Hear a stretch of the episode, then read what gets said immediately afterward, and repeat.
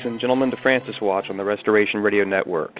I am your host, Justin Soder, and this evening, as always, I have the great privilege of sharing the company with our usual show guests His Excellency Bishop Donald Sanborn, Rector of Most Holy Trinity Seminary in Brooksville, Florida, and Father Anthony Cekada, Assistant Pastor of St. Gertrude the Great Catholic Church in Westchester, Ohio. Your Excellency and Father, thanks so much for joining us again for another another roller coaster on Francis Watch. Thank you for having Happy us. to be here. Francis Watch is sponsored by Novus Ordo Watch. Are you wondering what has happened to the Roman Catholic Church? Are you confused, shocked, or alarmed at what Francis has been saying recently? Then log on to novusordowatch.org for traditional Catholic news and information with insightful commentary and razor sharp analysis. Since 2002, Novus Ordo Watch has been exposing the Vatican II Church and its false popes by comparing and contrasting their new religion with the true religion, the modernist Novus Ordo teachings with the teachings of the Catholic Church go to novusordowatch.org. That's novusordowatch.org to see why Francis is not a true pope and how the modernist Vatican II sect differs from the Catholic Church.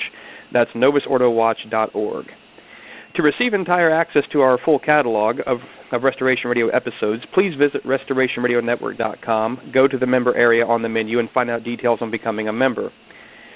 Well, your Excellency and Father, there's a lot of news from last month, and uh, it, it's it's almost becoming impossible to do this show in our two-hour time slot, but we're going to give it our best shot. Uh, before we dive into the meat of our show, we have a few late-breaking stories that that just surfaced today, which I think merit comment from both Your Excellency and Father.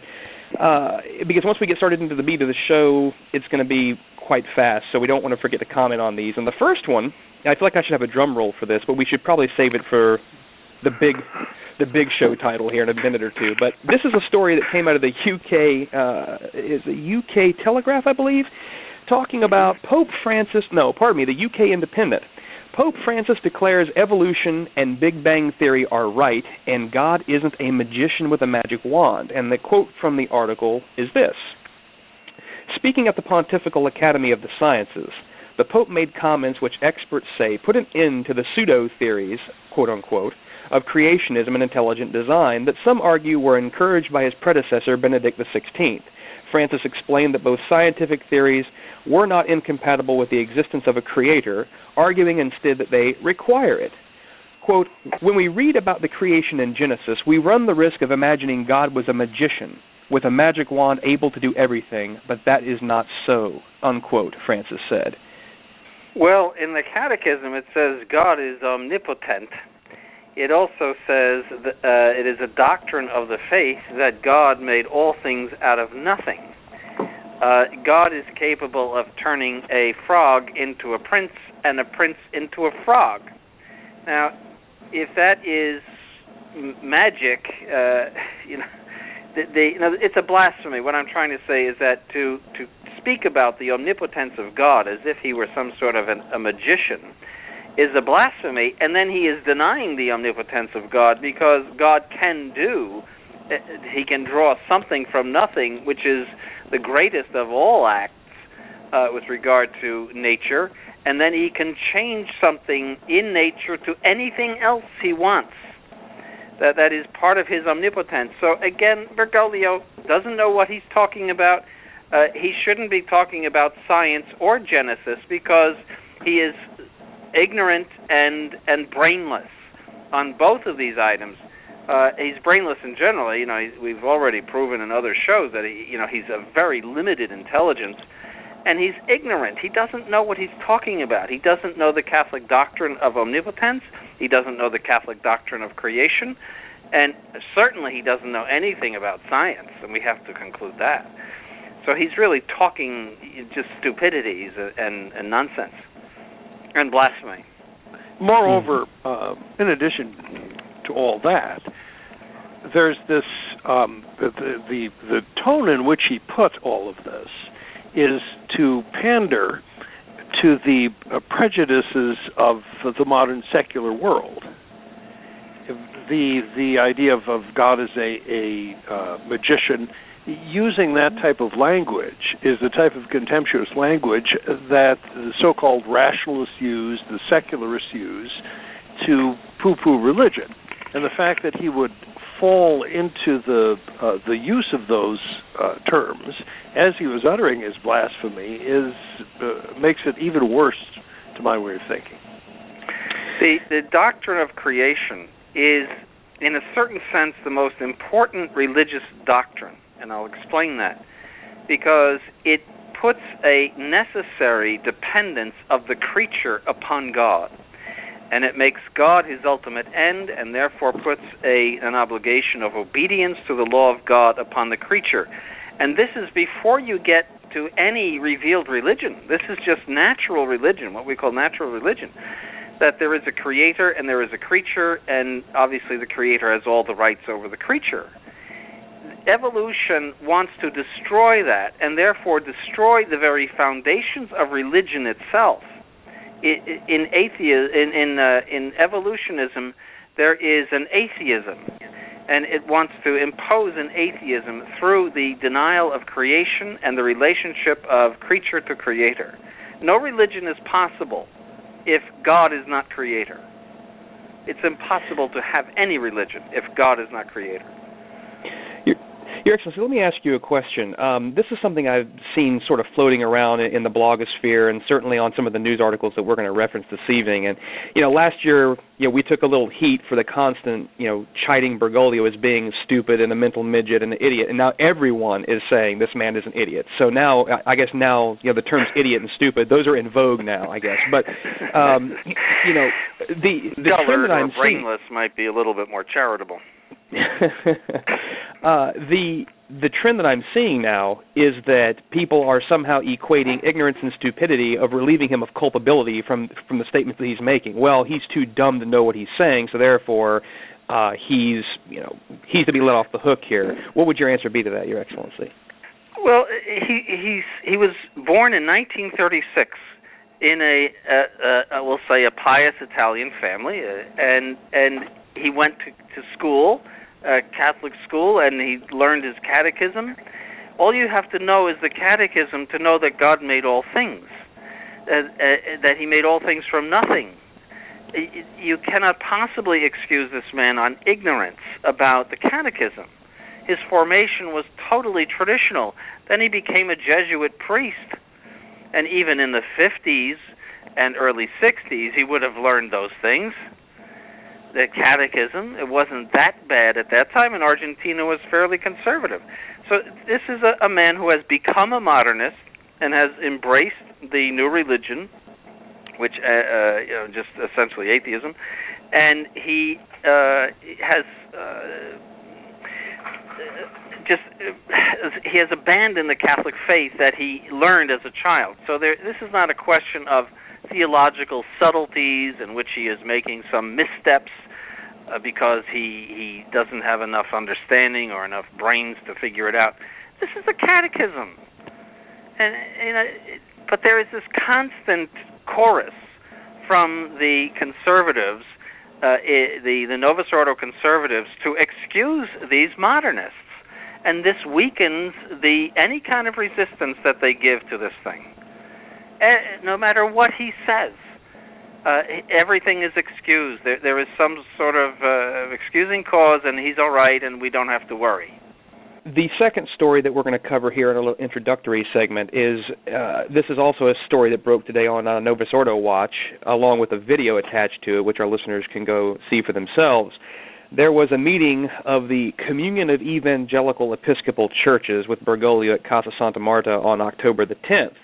Uh, apparently, this uh, this meeting was organized by Bergoglio's late friend Tony Palmer, the uh, the the Pentecostal lay bishop who was trying to get everybody under the same roof here, and and uh, so we have this. Um, we have this revelation which shows Bergoglio as this radical ecumenical destroyer of Catholic teaching.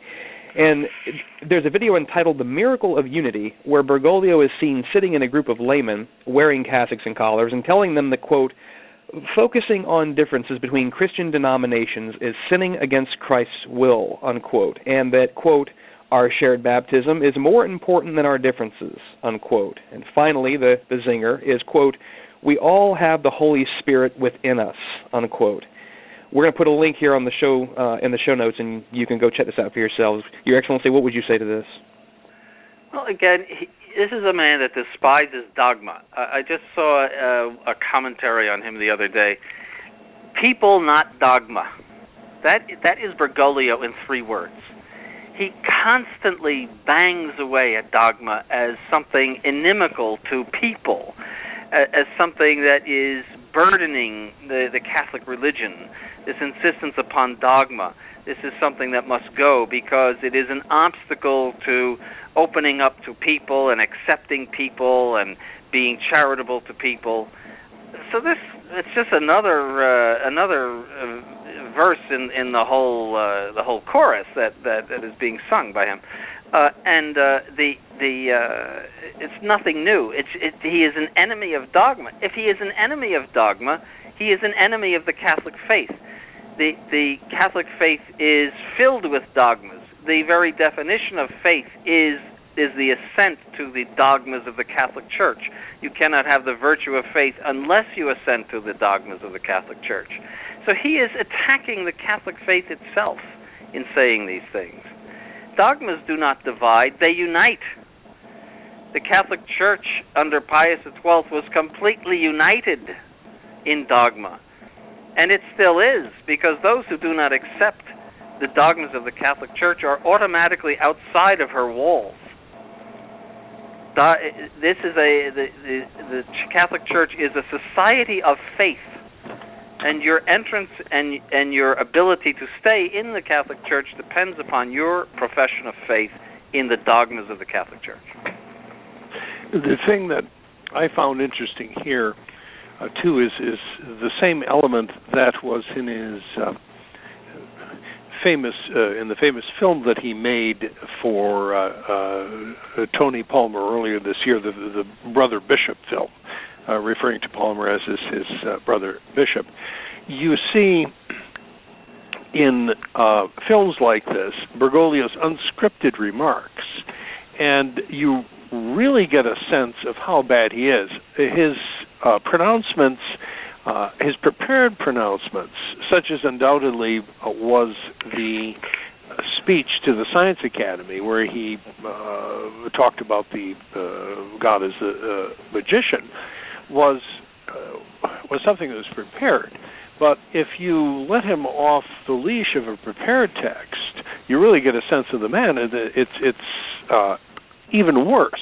You see that in uh, this particular film that uh, he really has given the store away as far as the purpose of the church goes.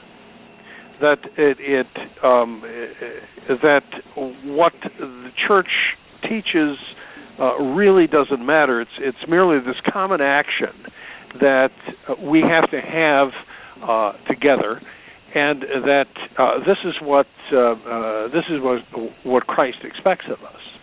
And he even made a joke at one point in the film about um, theology, where he said that that essentially this that it's it's not important uh, really whether one is a, a Roman Catholic or uh, whether one is a uh, Lutheran or whether one is uh, Orthodox, but um, rather the uh, he says that God isn't, uh, or the Holy Ghost isn't with me only because I'm Roman Catholic. No, He's not with me because I'm Lutheran. No, not because I'm Orthodox.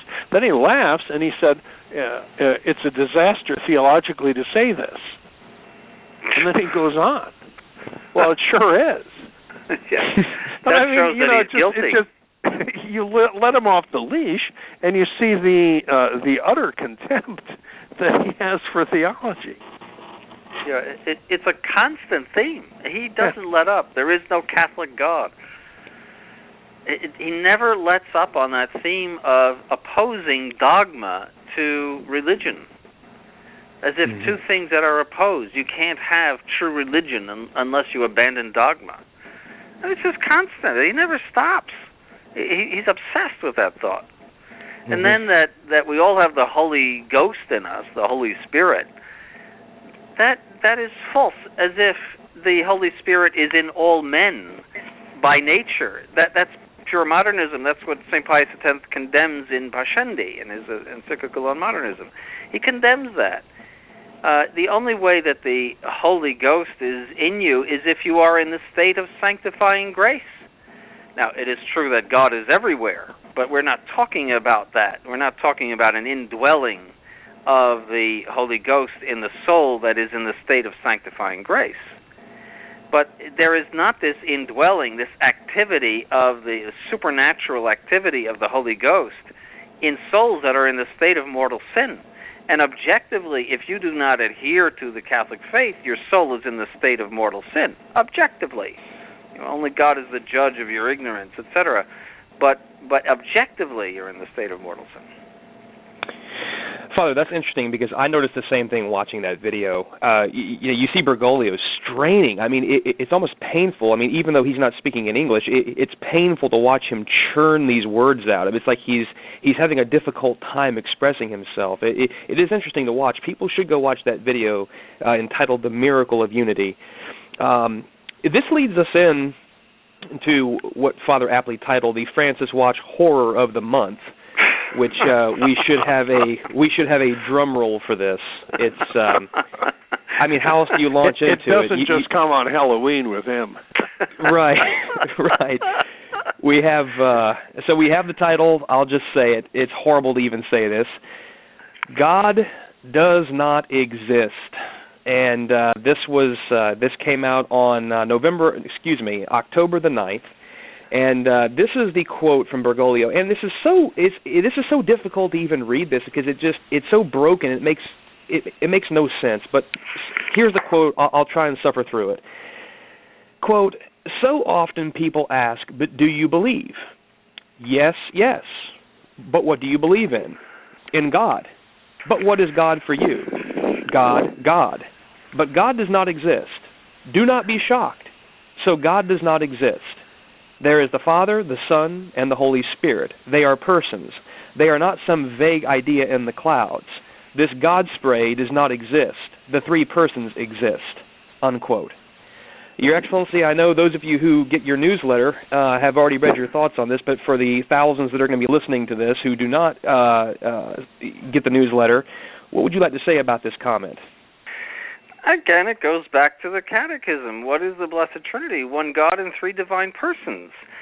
And and Catholic dogma is that there is a single divine essence or substance, and there are three persons who are equally divine. That that there this the the divine essence uh, is in three divine persons, equal in divinity, equal in power, equal in dignity and this is a supernatural mystery. People have always tried to understand the oneness of God and the and the threeness of God, uh, the three persons in God, and it is a supernatural mystery. It is impossible to totally understand it, but we do know enough from what uh, our blessed Lord has revealed to us that there is one God in three divine persons, and he denies the one God. He denies the single divine essence. If you deny the single divine essence, and he blasphemy, blasphemously calls that a God spray or a God mist, uh, just blasphemous, bold blasphemy. Uh, if you deny that, you have to then conclude that there are three separate gods because if they do not have this single divine essence in common, uh, then then there are three gods. There, there's no uh, there's there's no oneness in them. They are three different gods, three different persons as three different gods. Uh, it, there's no other way out of it, uh, and that was all. Uh, the, the the sad thing is, this was all defined and and discussed at length in the early church for him to come out with a Trinitarian heresy like this is just crazy. I mean, what kind of a, a nut is this? There and to, to to pronounce those horrid words before the whole world, God does not exist, so that he can be quoted forever and ever as saying God does not exist, and saying it twice. I mean, you would tremble to say those words. Your lips would would become stiff before you would say those words and mean them. but he he here he is supposedly the the standard of Catholic faith throughout the world, and he says God does not exist. It cries to heaven for punishment, and and and it's just awful. The statement, when I first read it, struck me as um, it was like Mormonism, the idea of of, of uh, uh, uh three separate gods, and uh, it is uh, so bizarre that someone who supposedly was raised with a traditional Catholic faith would say something so obviously wrong.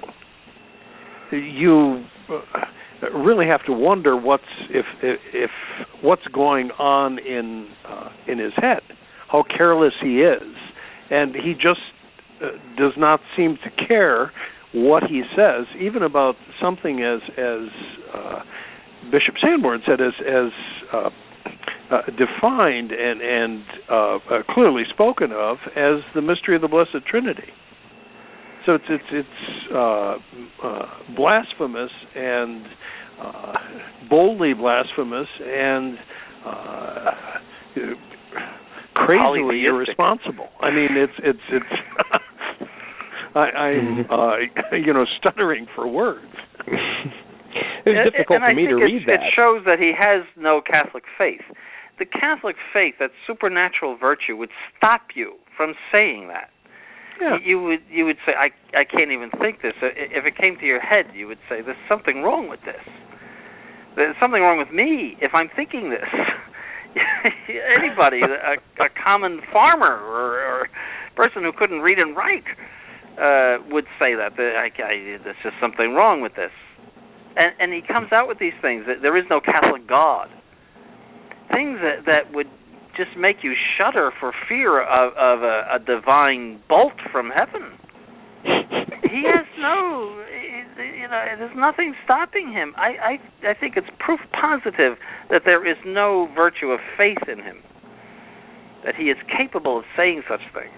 I would say, Your Excellency, in addition to that, there is the the chaos side to his his personality, which we certainly will see when we we talk about the synod, and uh, perhaps he figures that by saying these these uh, crazy things uh, like this that are in fact so shocking that the chaos he creates will uh, further the revolution will uh, and further the development of the church in yes, the direction you're right. he sees. He has He's this chaos crazy free. idea Yeah. that, for, which is really from the devil, that Yeah. that chaos is good. As we're going to see later in the program, several other commentators have said the same thing that it's about chaos and disorder and um, just you know he's he's completely out of control. People are starting to see this, and and uh, even even within the Novus Ordo hierarchy, people are starting to see this. So, as our listeners know, each month on Francis Watch, we are treated to a new buzzword or a new uh, a new slam from Bergoglio, and uh, we, we've heard things such as Neo-Pelagian Christians, we've heard creed reciting parrot Christians, we've heard all kinds of things. And this month, we are treated to theological Byzantisms, which is uh, quite interesting. This is a news story which came out of the Vatican Insider on September the 26th from Andrea Tornielli. Uh, in one of the passages of his speech to, to the Focolare movement, who are currently holding their General Assembly, Francis reiterated his vision of a church that resembles a field hospital, explaining the dynamics of evangelization. Quote, it pains the heart when we see a church faced with a humanity with so many wounds moral, existential, of war, making philosophical, theological, and spiritual Byzantisms, while lacking a spirituality of action, a spirituality of going forth instead of staying closed indoors. This is not good. This is Byzantism. Your Excellency, what is he talking about here? Oh, it's the same old theme and variations, the same old stuff. It's people, not dogma. And now he's putting the the term Byzantism, B- Byzantine uh, thinking. Uh, this refers to, in general to uh, very minute uh, and detailed distinctions that really make no sense. Uh, that, that's the the the history of that word, Byzantine thinking and Byzantine theology, and uh, it, it's uh, it's endless discussions about nothing and and useless uh, distinctions. uh, sophistry, essentially.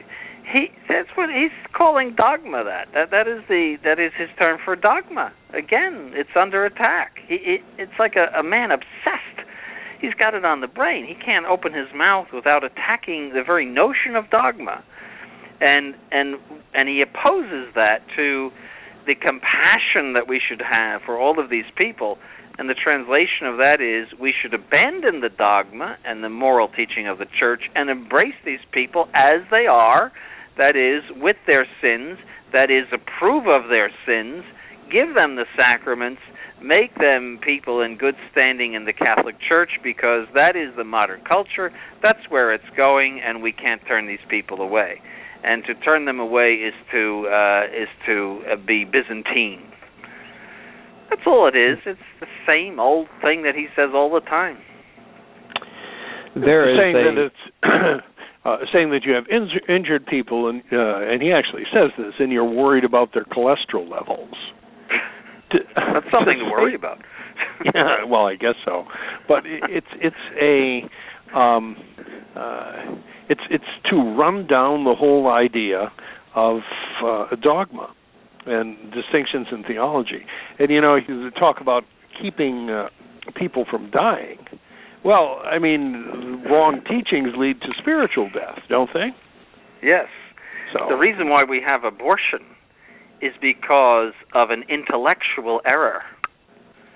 All, all evil in, in the practical order begins with a bad idea, a false idea in the Middle Ages, if you suggested abortion, you would probably have been burned. Uh, mm-hmm. Even in the 1960s, you would have been arrested if you had committed an abortion. But bad ideas produce very grave evils. And the way that you cure people of their evils is by giving them the right ideas, and especially divine revelation, the Holy Catholic faith, which means dogmas. Mm-hmm. There's a second quote in the same story that I wanted to bring to both Your Excellency and Father's attention. It says Bergoglio is comparing the church to a field hospital. Quote, it bends down to embrace and heal the seriously wounded before carrying out all the necessary examinations. It tries to keep them from dying. That is to say, that any concerns regarding people's adherence to the church's moral teachings and disciplines comes second. Unquote. So yes. now we have a field hospital instead. Yeah, this is an absurd analogy. I mean, this uh, this is hardly even worth talking about. This is an absurdity to to make such an analogy. The the purpose of the church is first to preach the gospel, then to give the sacraments. Uh, what dost thou ask of the church of God? The answer is faith. What does faith give thee? Life everlasting. Then we baptize you. It, we don't baptize you before we have that profession of faith, and you cannot approach the baptismal font until you are first instructed. That's the Catholic Church. That's the Catholic faith. We, you know, to to say, well, we're going to distribute all the sacraments to everybody, despite whatever condition they're in morally, it's just to abandon Catholicism.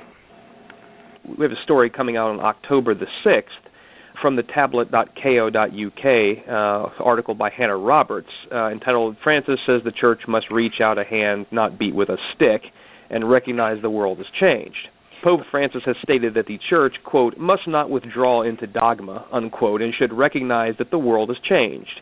He told an Argentinian newspaper, quote, the world has changed, and the Church cannot withdraw into supposed interpretations of dogma. We have to approach these social difficulties, both new and old, by extending a hand to give comfort, not by stigmatizing and criticizing people. Same old, this, same old, this, right. same old. Yeah, this is just a retread. yes, that stigmatizing means applying the moral law to them, and we can't do that. Uh, it's it's really the same thing. and he goes to um, he goes to give an interview to do this. He goes out of his way to uh, promote this particular idea. It doesn't just come up in the normal course of his day-to-day stupidity in the Santa Marta, but uh, he actually calls up this this newspaper and uh, makes a point of saying this it's it's uh, it, uh, as we go through the quotes, it's a campaign. Mm-hmm. It's a mm-hmm. it's it's it's a campaign that he's uh, it, it started intoning last year his contempt for dogma, and as a, a run-up to the circus of the Synod, uh, he just sounded the same note time and time again in uh, his his uh, speeches, uh, in his uh, homilies at Santa Marta, and stuff like this, like this interview another part of this article, same same one here, where apparently Francis was asked if if, if he had an objection to the publication of the book that uh, we spoke about last episode that reinforced traditional marital values and traditional church teaching on marriage. It was a book published by five Novus Ordo cardinals, including Raymond Burke, who was the former head of the Apostolic Signatura. Uh, setting out their position against revising prohibition on divorced remarried Catholics receiving communion. Bergoglio says uh, quote, everyone has something to contribute. It gives me pleasure to have debates with conservative bishops when the arguments are intellectually well formed, unquote. Uh, I said to myself, what is this? Is this a game? Is, is this a high school debate team here? This is the Catholic faith. Yeah, it's it's modern. It's not the Catholic faith. It's modernism. Well, uh, if you read again St. Pius X, he says that there, uh, in the modernist system, there should be a give and take between the progressive wing and the conservative wing, and from that you get a synthesis, something down the middle, and and that's how you, which is to- totally Hegelian, and that's how you make progress in theology. So there is a place for the conservatives. Uh, another point in here um, that I notice is he uh, sets up this uh, really false dichotomy, as I see it, about uh, supposedly rejecting cohabiting couples. What he wants to do is um, give them a free pass as far as the uh, continuation of, of their fornication or the continuation of uh, their adultery and he uh, sets up a dichotomy between that, their their lapses uh, when it comes to the moral law, and the other obligations that uh, any normal Catholic would have to assist at Mass um, uh, on Sunday, no matter what kind of condition he, he's in, and generally not to make his spiritual status worse than it is if he is in a state of sin.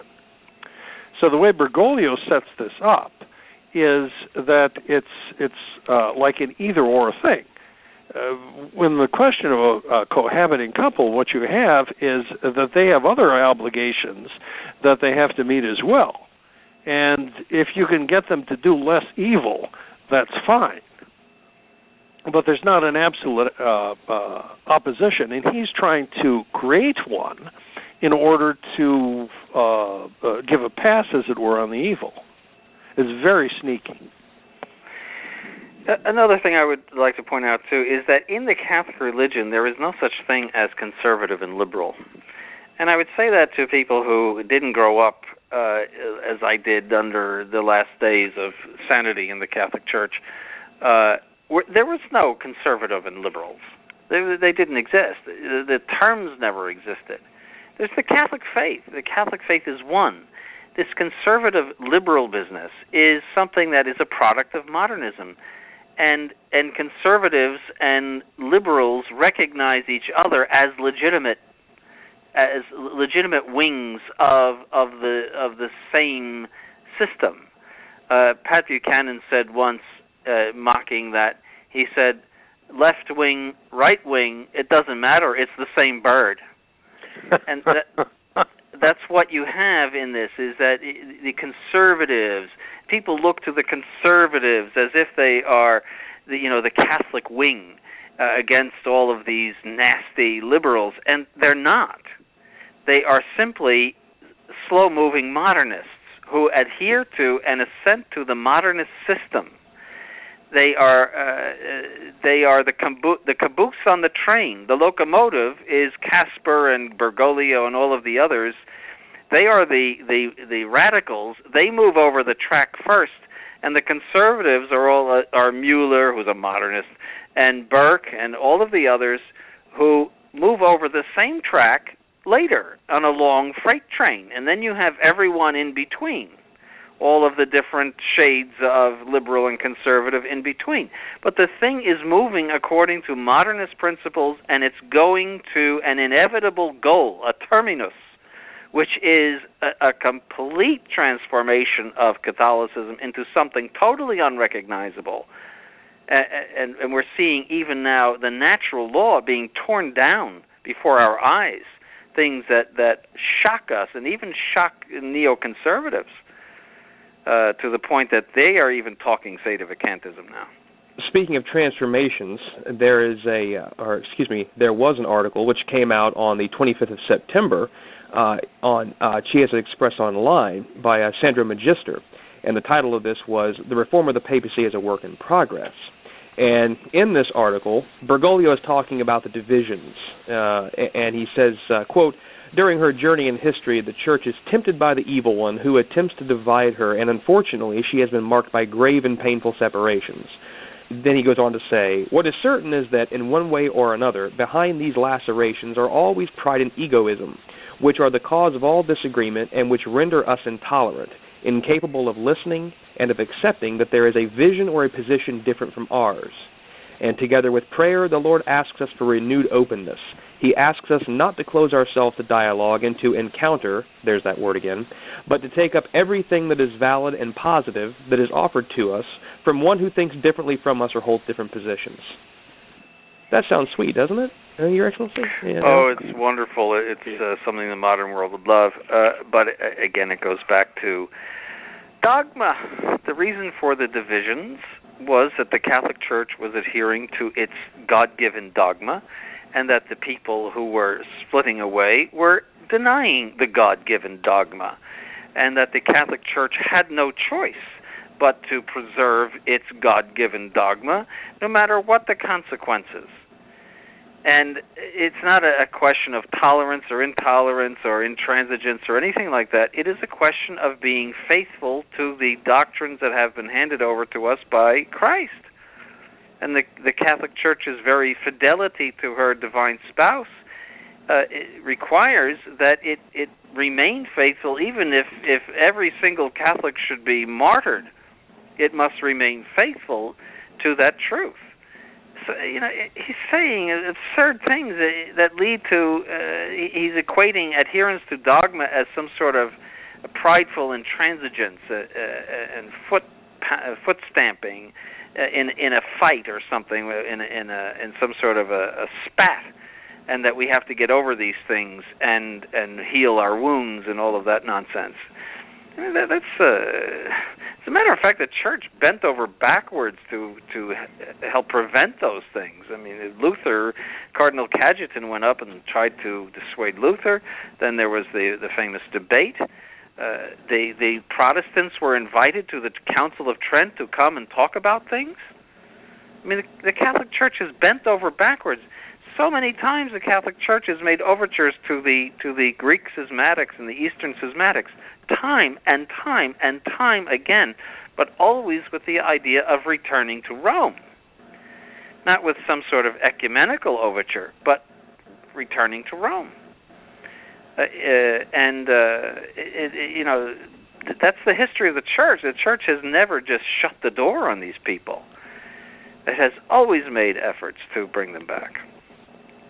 Well, continuing with absurd analogies, on uh, the 9th of October, we have a story uh, from the Vatican Information Service uh, where Bergoglio uh, has to say that the church is the house of the Father, not a customs house.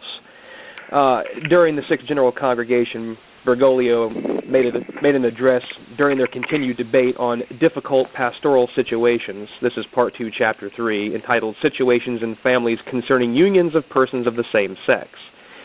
Firstly, it was underlined that the church is not a customs house, but rather a house of the Father, and must therefore offer patient accompaniment to all people, including those who find themselves in difficult pastoral situations.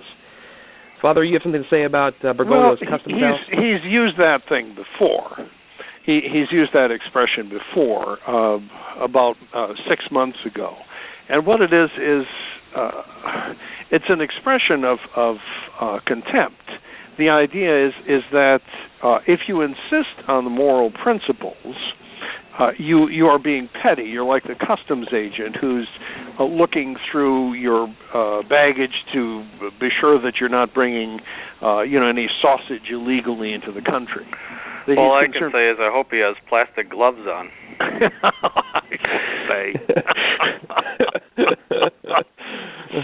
So it, it's a it's it's this idea this this uh, uh, contempt for uh, for moral principles that uh, you have to uh, look past uh, look past immorality and uh, um, uh, uh, give people a free pass to do otherwise is to uh, insist too much on these petty little principles.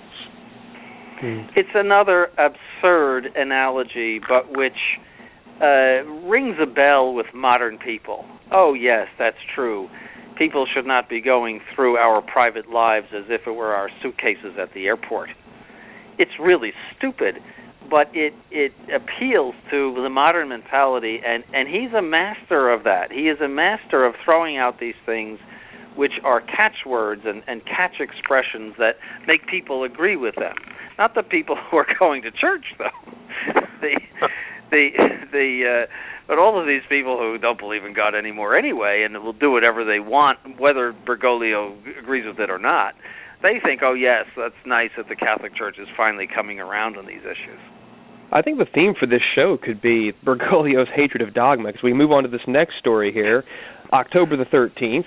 Title of the story: "That laws are obsolete if they don't lead to Jesus." This is a Catholic news agent, or excuse me, Catholic news service article by Carol Glatz.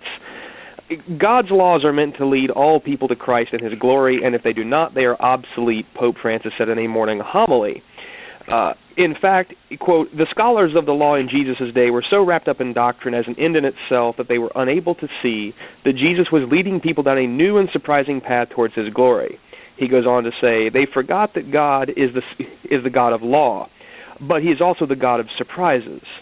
The scholars of the law had forgotten how many times God surprised his people like when he freed them from slavery in Egypt. They were too wrapped up in their perfect system of the perfect system of laws, a masterpiece where everyone knew exactly what he or she was supposed to do. It was all settled and they felt very secure there. The scholars of the law also forgot that the people of God are a people on a journey. And then he asks the people to reflect, am I attached to my things, my ideas, am I closed? So just more hatred of dogma? It's another uh, total misunderstanding of the gospel. Uh, the the uh, the very reason why the chief priests and Pharisees rejected Christ was because they didn't understand their own dogmas. They didn't understand the prophets. They they had invented their own laws, uh, which were not the laws that they were found that were found in sacred scripture, and that's what our Lord criticized them for. But that he criticized them for not understanding the prophets and and not listening to Moses. Uh, that, so he doesn't even understand the gospel. Uh, one wonders if he has even read it.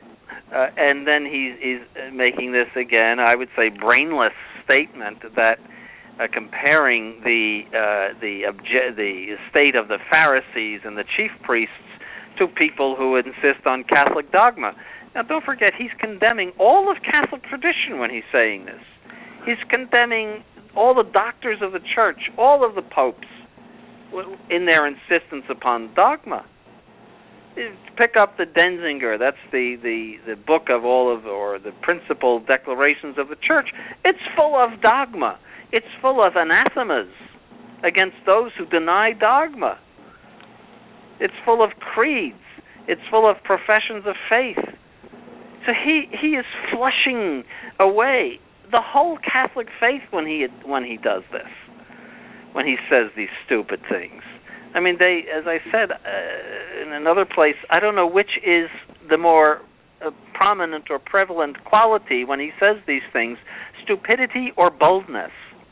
I mean, the boldness uh, of of just wiping away two thousand years of Catholicism by saying something like that is, just absurd. Comparing the all of the saints and doctors of the church and the popes of the church, all of the hierarchy of the Catholic Church for 2,000 years, to the Pharisees and chief priests who crucified Christ.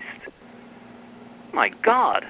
Another uh, another note in here is the evolutionary idea that pops up whenever he uh, speaks about uh, questions of of, of uh, doctrine. This idea of uh, the typical modernist idea of people on a journey, and this was a, a standard uh, comparison, a standard analogy from the 1960s that well, the people of God are on a move. We are a pilgrim people. We're uh, evolving as we go along, and we are also responding to the signs of the times, as Vatican II said, and as Bergoglio says here.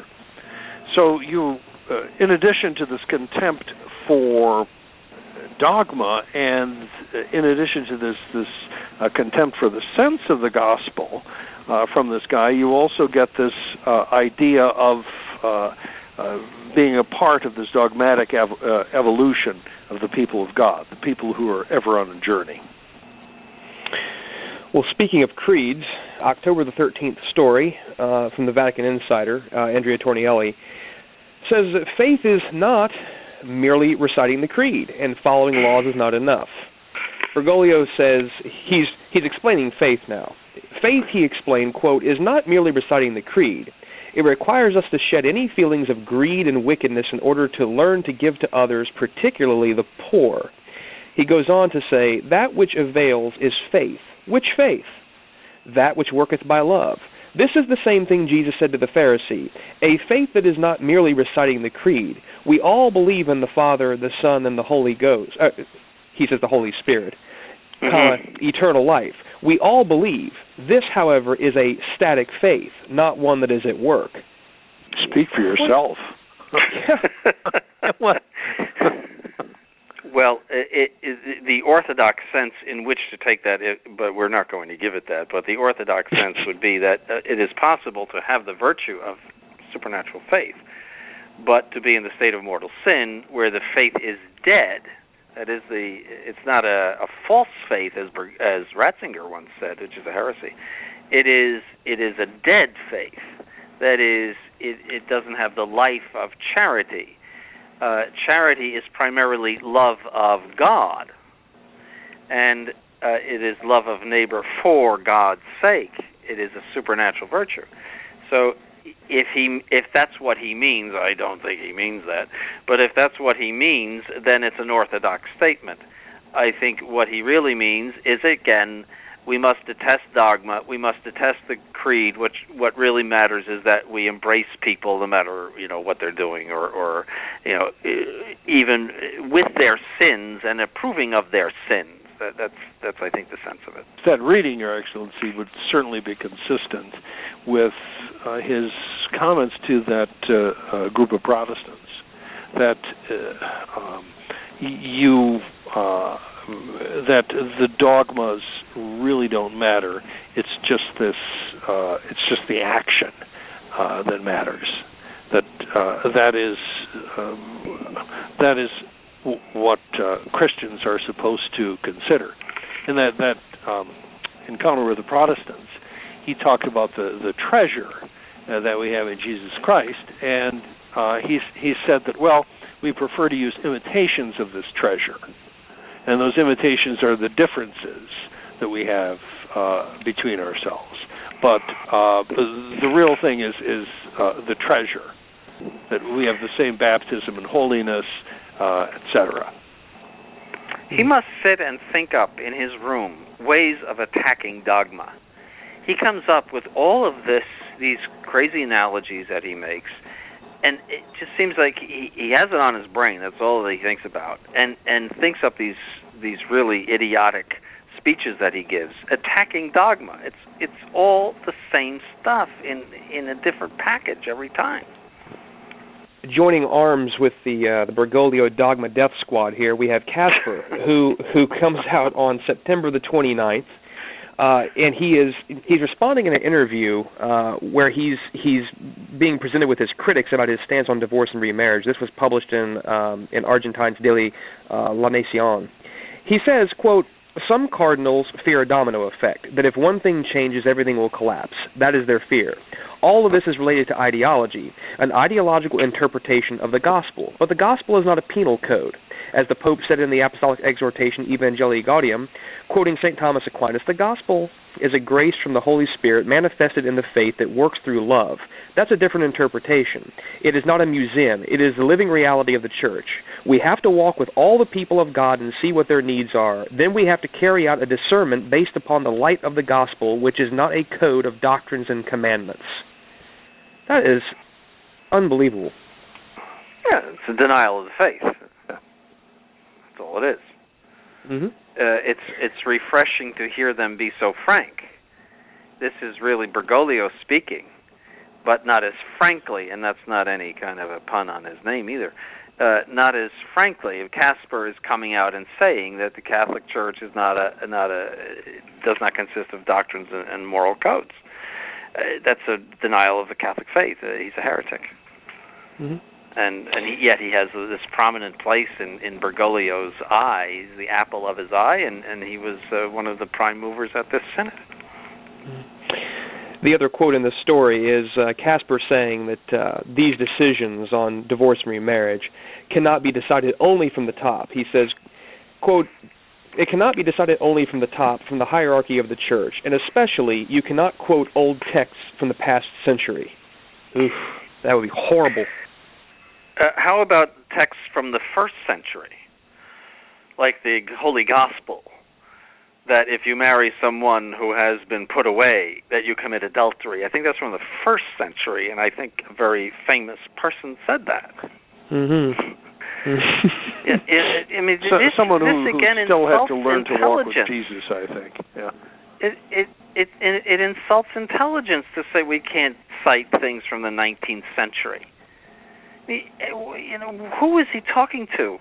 It's for, you are going to accept this uh, uh, such stupid statements like that, so just uh, as if we're idiots. The the this goes back to the very very essence of our faith. These are things pronounced by our Lord and Saint Paul. The the divine scriptures of the Catholic Church. Not some you know 19th century theologian about how many wings are on angels. I mean, that's what he is comparing it to. Again, one of these absurd analogies.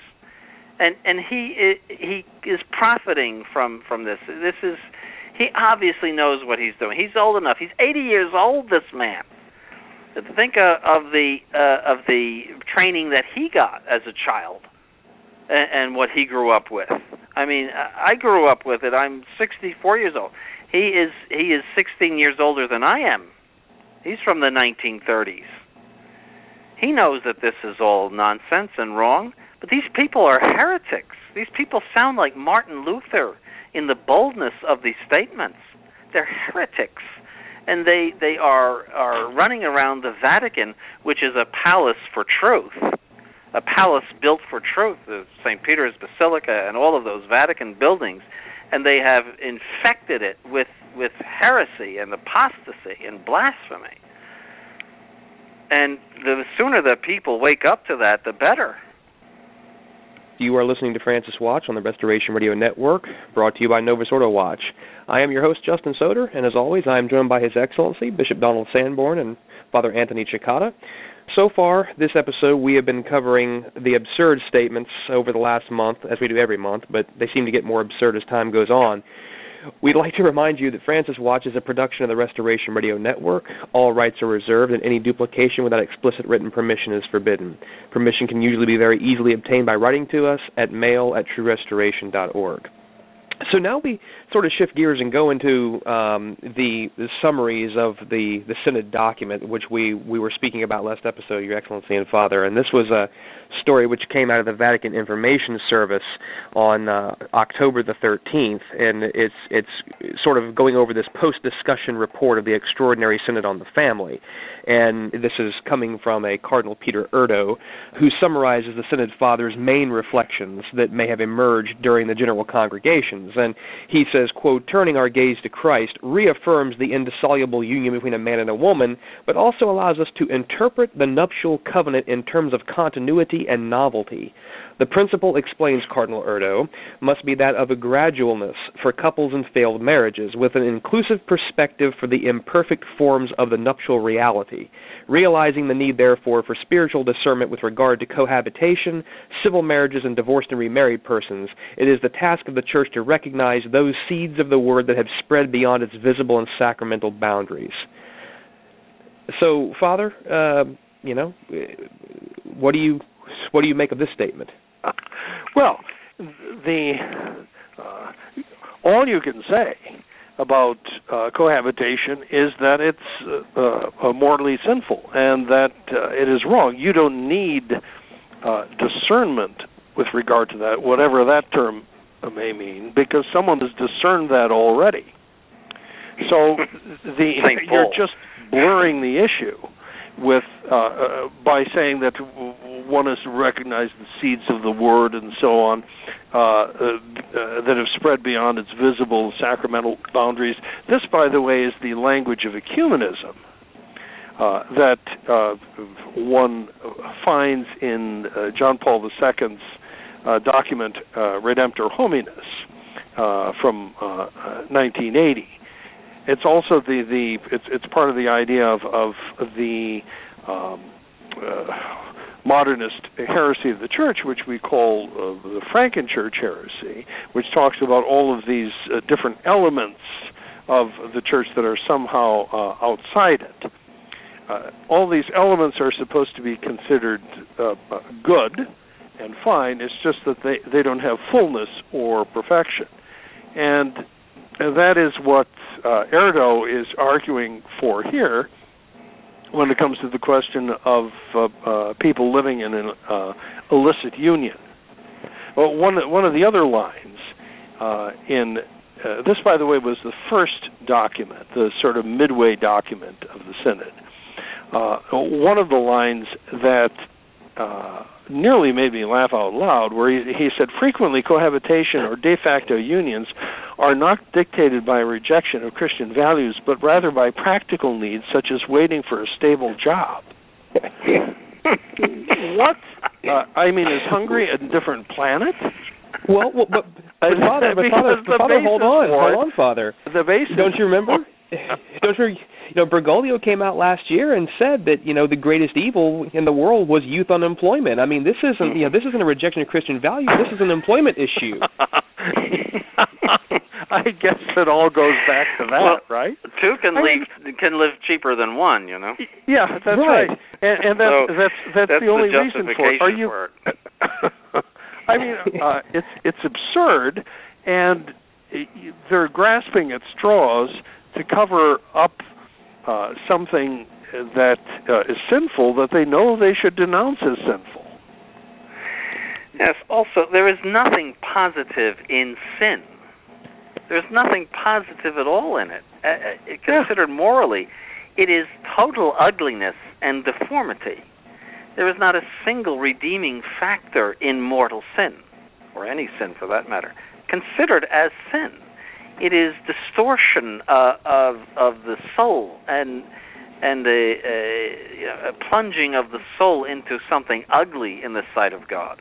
There is nothing redeeming about it. There are no positive things in it and the very love between the you know these people involved in these various unions is an evil love not not you know because you love something doesn't mean that you may may licitly love something adultery is to love some someone that you can't have it, it has no redeeming aspect about it the the thing to do about a, an, a, an, a, temptation to adultery is to remove yourself from the temptation to to somehow get away from the person that you're attracted to.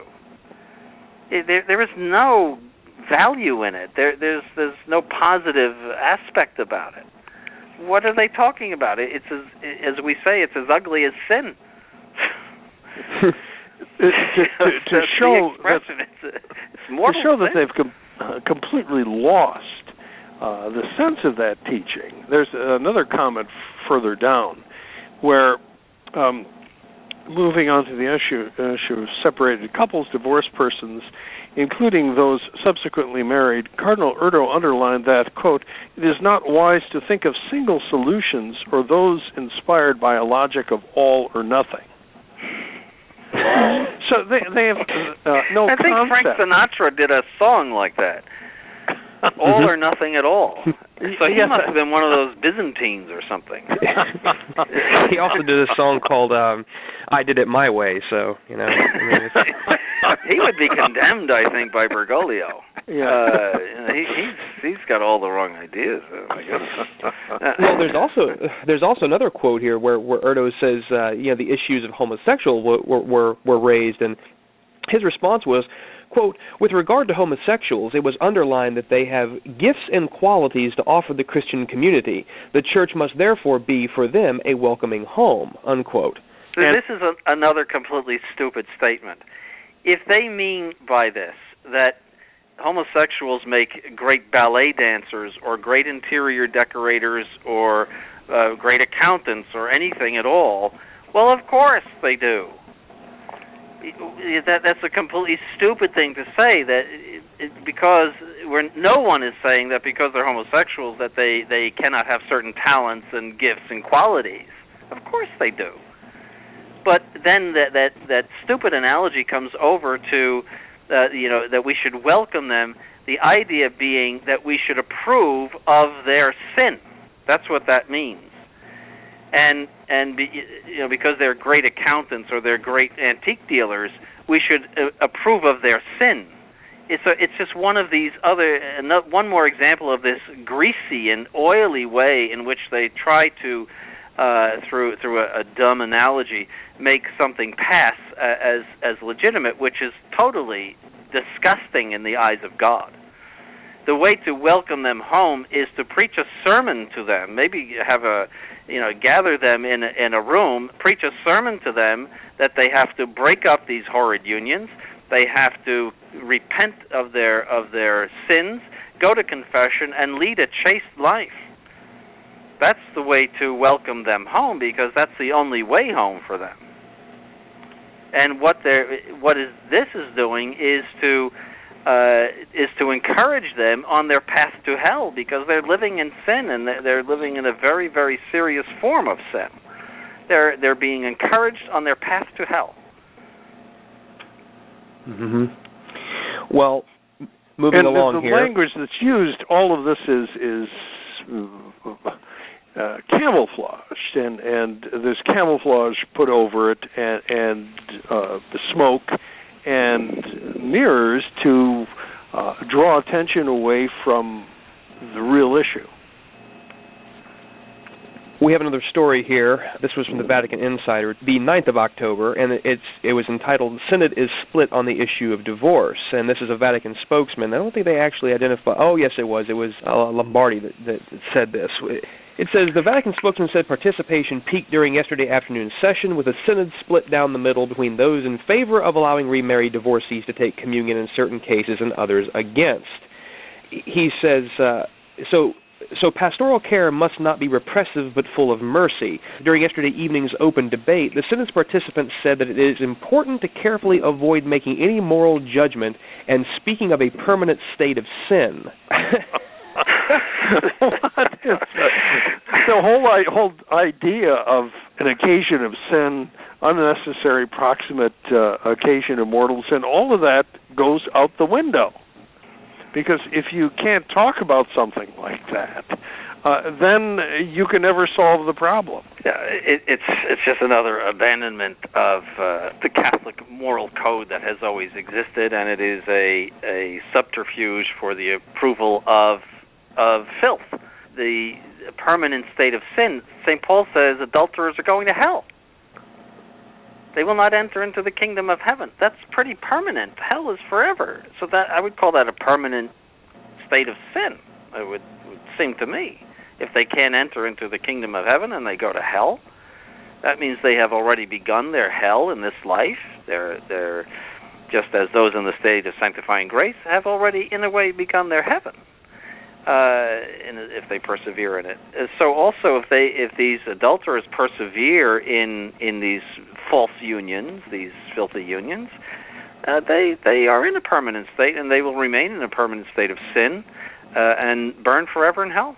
That's the hmm. Catholic faith.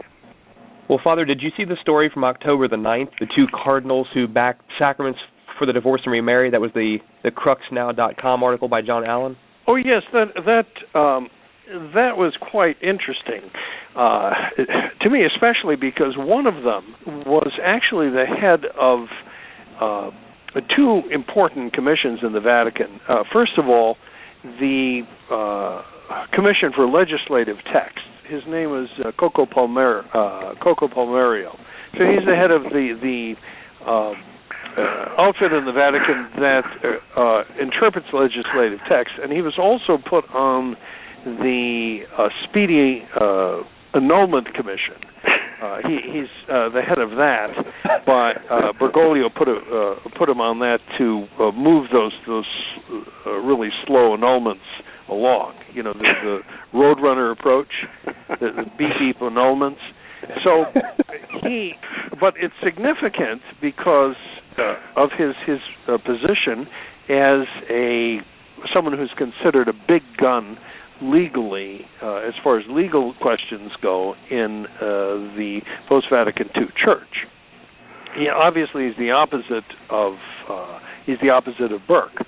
So he says that in the case of urgency and necessity, um, uh, Catholics who are living in this sort of union ought to be readmitted to the sacraments.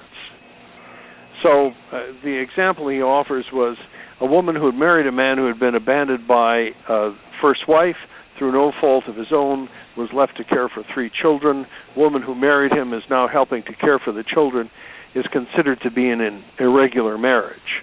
She cannot abandon the union of those children. In those cases, we have to do something. Well, the solution before uh, was that you live as brother and sister, and if there's no scandal, there's a way to uh, for you to receive the sacraments. But that is not what uh, the Synod uh, obviously wants to propose.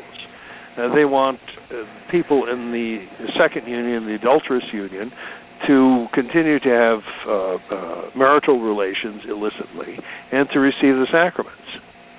And uh, Coco is looking for a solution for that.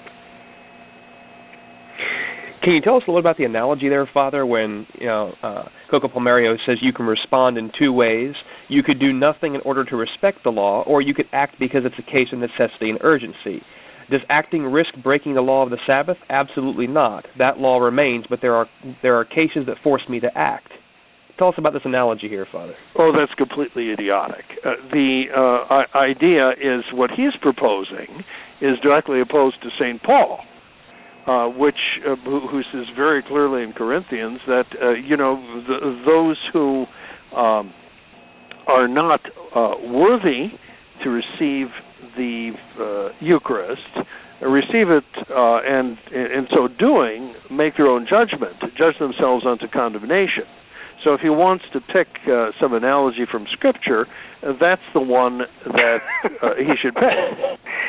Also, there's another false analogy here. He is, uh, uh it's, uh, you see, necessity uh, does uh, excuse in a man-made law or even divine law, what, what we call divine positive law, that is not based on nature. It it uh, is uh, it it applies in cases where something is wrong because it is prohibited. In natural law, it is prohibited because it is wrong. And so, in case of necessity, there is a, a dispensation. The St. Thomas says, necessity knows no law. That refers to cases of man made or even divine law, what we call divine positive law, for example, not to do servile work on Sunday, mm-hmm. uh, or the obligation to keep holy the Lord's Day. Uh, these, these are divine positive laws, and they are reinforced by church laws uh, that the necessity dispenses. So, however, everything that concerns sexual morality concerns the natural law. And therefore, anything that is contrary to natural law is intrinsically evil. This is the very, very traditional teaching of the church. And when something is intrinsically evil, there is no possible dispensation or exception admitted. You would have to accept death rather than violate the natural law. That's the teaching of the church. That there is no necessity, no exception that is permitted because precisely it is contrary to nature. It is by its very nature evil, intrinsically evil. Uh, that the, the circumstance that, that would uh, demand some alleviation cannot change the nature of the thing. Uh, so, for example, we cannot murder somebody out of necessity we cannot say, well, uh, you know, a, a baby would be a, a, a, an embarrassment to me. It might be an embarrassment to a lot of people or a financial burden to a lot of people. But for that reason, we cannot therefore conclude that we can murder a baby because it's intrinsically evil to do that. We have to accept whatever hardship there is in order to preserve the the law that is of nature, which is ultimately of God, and which is connected to the very essence of God Himself. And so th- this is a false analogy. He's taking these laws of the Sabbath, these Old Testament laws of the Sabbath, you know, the donkey and the pit and all of that, and saying, well, because our Lord said necessity dispenses in this case, and of course he was right, uh, therefore, necessity dispenses in the case of adultery. it's just totally absurd and contrary to Catholic teaching and, and even natural law. Well, we have a story here on October the 9th. Uh, we're we're learning a new new term here called uh, inductive theology, which sounds really important sounds very, very, uh, you know, very erudite here. It's a, it's a, it's a National Catholic Reporter article by Joshua McElwee, who is, um, he's he's quoting a, a response uh, at a bishops' meeting in the Vatican by a Canadian Archbishop, uh, Paul Andre Durocher, who. Uh, the story goes like this Bishops meeting at the Vatican to discuss issues of family life have to relearn how to do theology in order to address contemporary concerns, an archbishop attending the meeting said Thursday. Quote, Unlike in the past, when bishops or theologians w- would deduce theology from general, sometimes idealized notions of God or humanity, the prelates at the Synod of Bishops on the family are using inductive reasoning to instead examine theology in the reality of families today. The prelates, the archbishop said, are, quote, finding that the lived experience of people is also a theological source, what we call a theological source or a place of theological reflection, unquote. Well, that's new. No, it isn't. No, it isn't. it's in the 1907 encyclical Pascendi. Uh, this, uh, it's, uh, it's modernism condemned by St. Pius X. It's right in there. I recommend to everybody that they read that encyclical. You will find all of these things in there condemned. Uh, he said it that that the, the modernists say that the uh, that dogma is something that proceeds from below that people uh, that dogma is the expression of the people's religious experience and that it should change as people change. That's that's in the encyclical. So it's it's as old as the model t and all of those ancient automobiles that you see in museums and horses and buggies. That's how old it is. It's uh, uh, a typical theme that again that teaching does not um, uh, doctrine and moral principles do not proceed from revelation, but rather they come, uh, they arise from individual experience in the individual uh, consciousness. And again, he is he is pandering. This is the, the case of them pandering to the ideas of the world.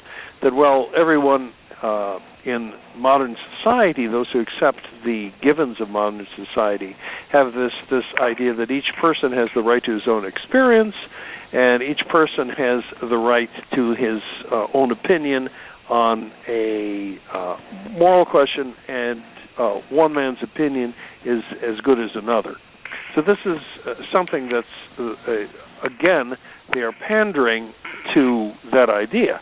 And then you have the the crazy idea that well, uh, you're going to look at the experience, uh, ask uh, people who are living in an adulterous relationship, uh, and ask them uh, to give you a uh, to be a theological source for figuring out uh, whether or not what they're doing is right or wrong. What do you think they're going to say? right. Any guesses? I know what my experience would be. So. well, there's there's it, another it again is is a descent into the absurd, and it is an insult to any thinking person, and really to any Catholic, to to say such uh, ridiculous things. There's a story that came out also on October the 9th. Well, October the 9th was a busy day for these stories. I guess that was the day when all of these things were starting to bubble up to the surface. That's that's This is- when he said there is no God. God Right. does not exist. I guess And it it also happened to be the anniversary of Pius XII's death. Mm. Ah. Mm. Mm. Imagine in 1958 if somebody said in 2014 the Pope, quote unquote, will say God does not exist. Imagine if somebody said that in 1958, you would have stared at them and said, "Whoa, you're crazy! You're out of your mind."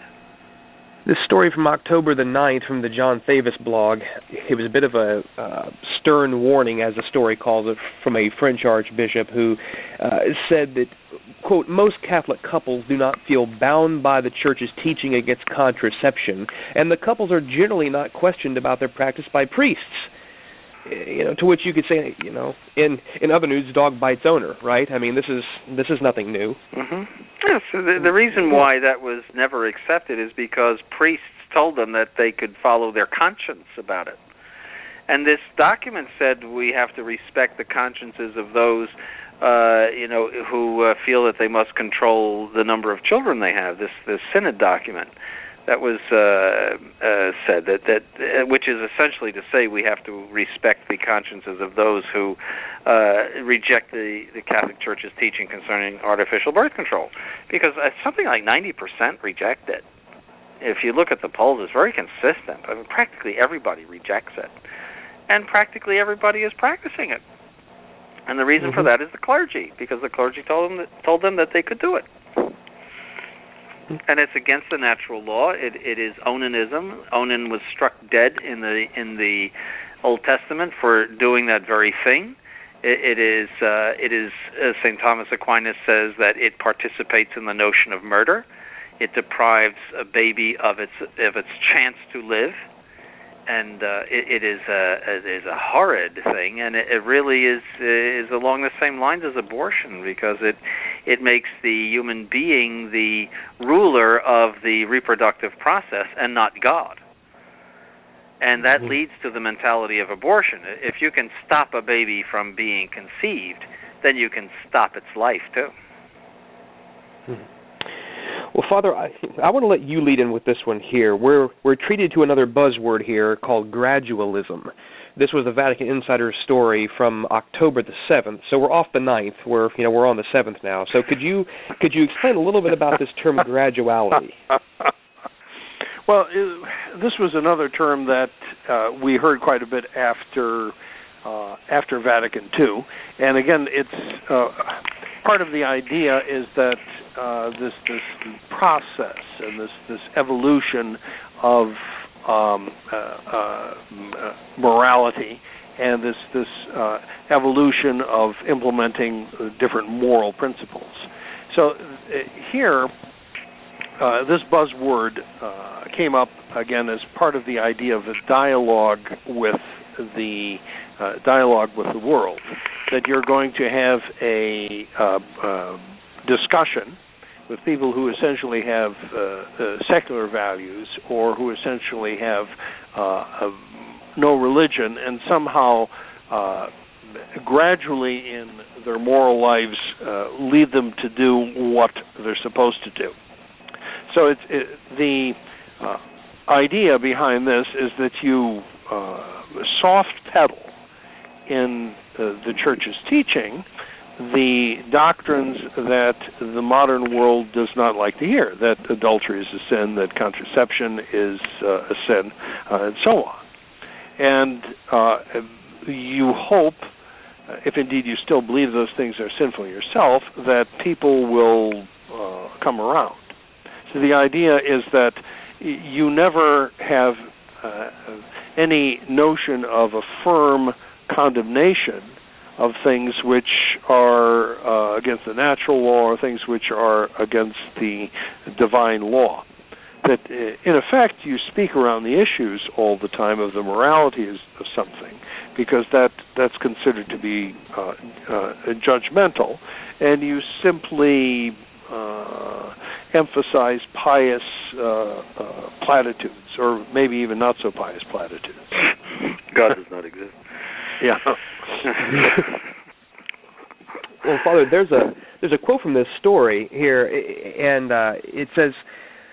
From many quarters, however, there has emerged the need to adapt the language of the church so that the doctrine on the family, life, and sexuality is understood correctly, as in it's not been understood correctly up to this point. Yeah. He goes on to say, It is necessary to enter into dialogue with the world, looking to the example offered by the Vatican Council, or rather a critical but sincere openness. If the church does not listen to the world, the world will not listen to the church. Unquote. This is, uh, to me, this this this stood out as Vatican II's credo is still in full force. Huh. Yes, it is Vatican II. It's Gaudium et Spes. The the uh, that the Catholic Church essentially has to adapt itself to the modern world and this is the the ultimate outcome of Vatican II. He's absolutely right in that, uh, and uh, uh, we're, just uh, up to now it has not been totally implemented, but Bergoglio is striving to totally implement the ideas of Vatican II. Vatican II was a radical, radical departure from Roman Catholicism. The the the glory of Roman Catholicism is that it does not change with the world and it, it was to to destroy that tower uh, of Catholicism, that bastion of Catholicism, uh, that rock uh, that never changed. It was to destroy it, and, and this is where it goes. It just goes down the tubes of adultery and homosexuality and all of the other dirty things that people do, uh, and and eventually there's nothing left. Mm-hmm there was there was one other little line from this story here, which to me it sounded like lumen gentium being applied to marriage. It says during excuse me during yesterday's afternoon session, it was underlined that even imperfect situations must be considered with respect. For instance, de facto unions in which couples live together with fidelity and love present elements of sanctification and truth. We're back to Vatican II ecclesiology again, and the denial that anything uh, can be evil in itself. The, the, the, Where is sanctification in adultery? Yeah. Where is it? Where is it found? it, it's injustice and dirt. So in, in in the world of injustice and dirt, where do you find good? Mhm. Yeah, this again, it's just talking to people who want to hear this stuff. I mean, it's talking to the Henry VIII, and and that that idea that if the church doesn't listen to the world, the world will not listen to the church. That's a lot of nonsense. Our Lord contradicted the the chief priests and Pharisees all the time. He did not listen to them and dialogue with them he contradicted them and he called them uh, a, a group of vipers and, and whited sepulchres full of filth and all uh, all filthiness. Uh, I mean, he he was uh, very very clear about their deviation from the truth. And uh, these these are just sayings that these people make up in their crazy heads. Uh, the the church must preach the gospel just as Saint uh, Saint Anthony preached the gospel to the fish because the, the people would not hear it. So the gospel must be preached, even if no one hears it, even if everyone has closed their ears to it.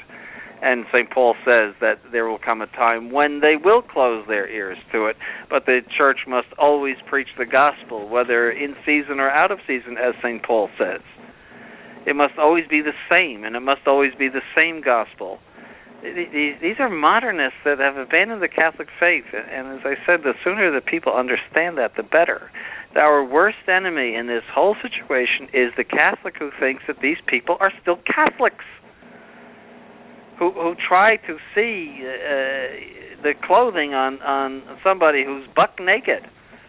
They're, they're buck naked heretics and they they try to see Catholic clothing on them. Those are the the worst enemies of the church because they should be reacting with strength and, and firmness against these heretics. This this next story we're going to see father's definition of gradualism illustrated and before i read the story i want to i want to issue a little warning here that if you have little ears in the room you you may want to mute this or shoo them away because this is somewhat of a uh, rather graphic story here. This is from John Allen. Uh, it, this is uh, uh, the Synod's key twist to the sudden return of gradualism. This was on uh, October the 8th, and uh, he says all of a sudden at the 2014 Synod of Bishops, uh, on the family, gradualism is a concept in both Catholic moral theology and pastoral practice, which not so long ago seemed on the verge of being stricken from the official lexicon, is back with a vengeance. It was probably that sense of gradualism that Pope Benedict XVI had in mind in 2010 when he said in an interview with a German journalist that if a male prostitute uses a condom to try to avoid infecting people with HIV or AIDS, it can be a first step in a movement toward a different way, a more human way of living sexuality. Unquote.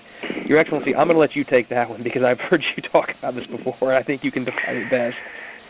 Yes, this is uh, this is what I call media magisterium. You see, that was an interview, and so he's just you know chatting with this fellow, and here he gives this case of uh, someone who is permitted to do something intrinsically evil, and I won't even describe it, but as some uh, dirty, filthy, intrinsically evil act uh, of preventing uh, normal relations, uh, and uh, the, under the pretext that that he's doing something good by protecting the other person from getting AIDS.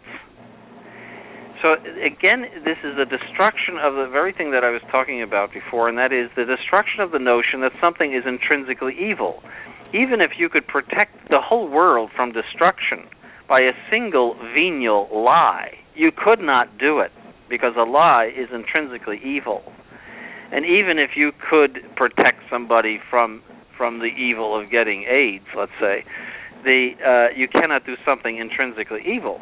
The best way to protect the person from getting AIDS is to walk away and not not perform the evil act. So the the the permission of these things to the male prostitutes, and then a few days later it was permitted to the female prostitutes, tells everybody by means of the media magisterium that the Pope says that it's all right to use artificial birth control devices, and that's the way it was taken. And they're right, because if it's permitted for those people, then it must be, by nature, permitted for everybody. Uh, as I pointed out at that time, you know, how do you qualify for that? Do you have a card? Do you belong to a club or a union that permits you to violate the natural law with regard to those things? You know, where where do you draw the line there? And common sense would tell you, of course, that's absurd it's if it's permitted to them, it's permitted to everybody. And this this media magisterium, they're no longer using encyclicals and and and various Latin documents. They are promulgating in a very efficacious way the complete destruction of Catholic morality by means of the media, by saying these things, so that people will commonly say, "Well, the Pope says you can do it," and they're right if, if I'm assuming for a moment that this character is the Pope. They they are right. The Pope says you can do it, and that's satisfying to them.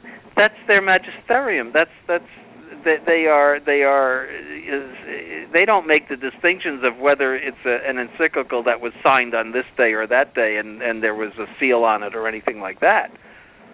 They don't make those distinctions, and that's what the these modernists have have uh, reverted to or, or have, have invented is a media magisterium, which is extremely effective.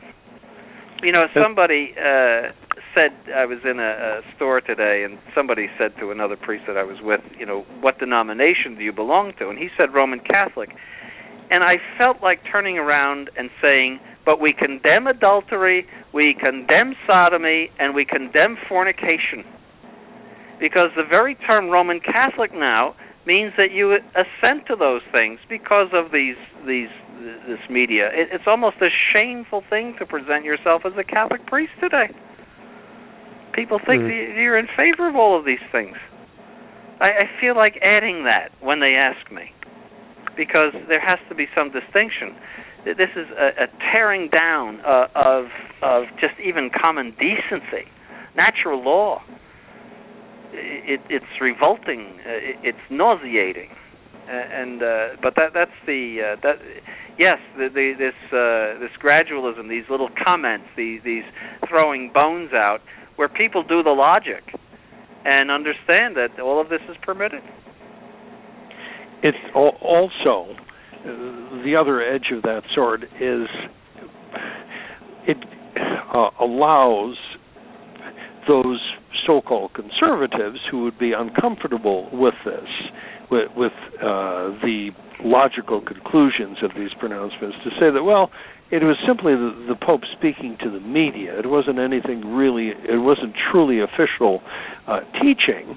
So you should not be scandalized by it. And here are 12 reasons why uh, you shouldn't draw the correct conclusion from it.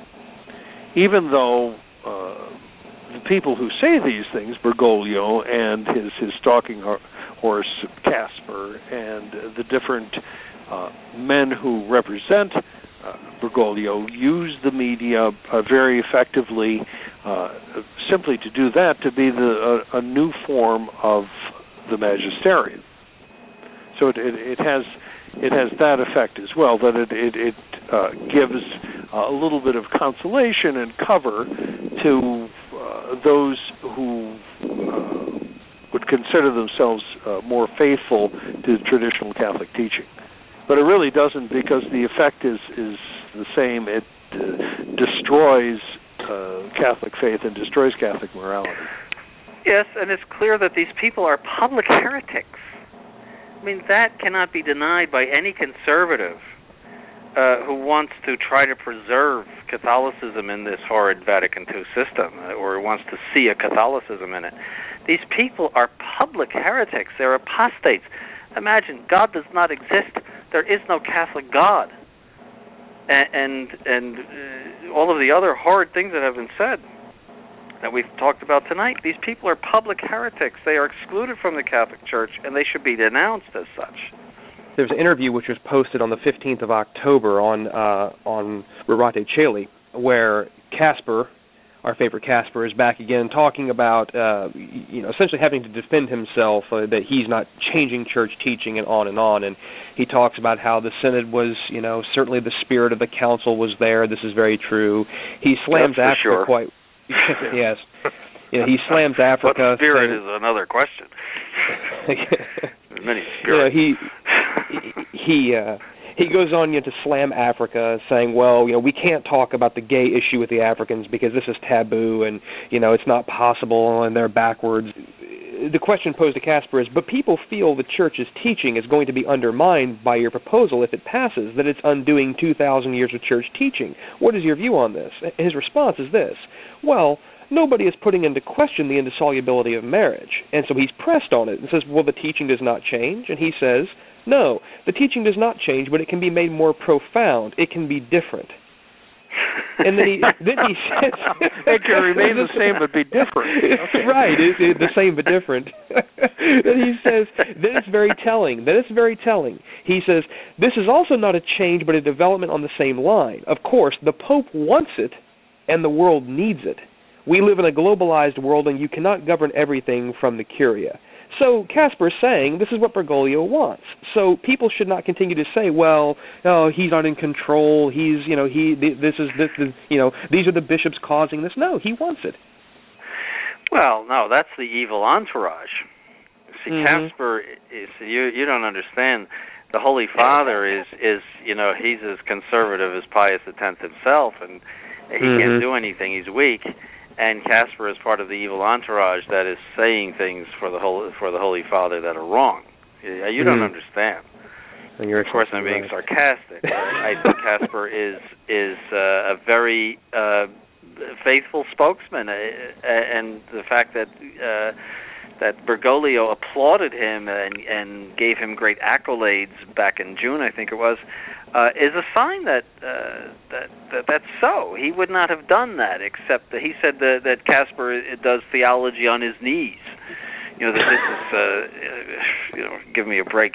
the the uh, the uh, I think it's absolutely true what Kasper is saying. He has uh, a path to Bergoglio. He talks to Bergoglio, and Bergoglio likes what he's saying. I think it's very credible um, that what he's saying, and uh, and uh, yeah, it's, it's uh, but uh, yeah, go ahead. so many times you can say the same thing. right.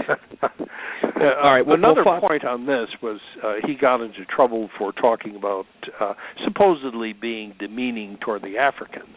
But I think actually what he was uh, doing when he was talking about uh, taboos is he was making the point that well, uh, certain uh, what we might think of as moral rules uh, are actually peculiar to different cultures. So the Africans have this uh, this idea that homosexuality is is bad, and maybe that's the case in their culture.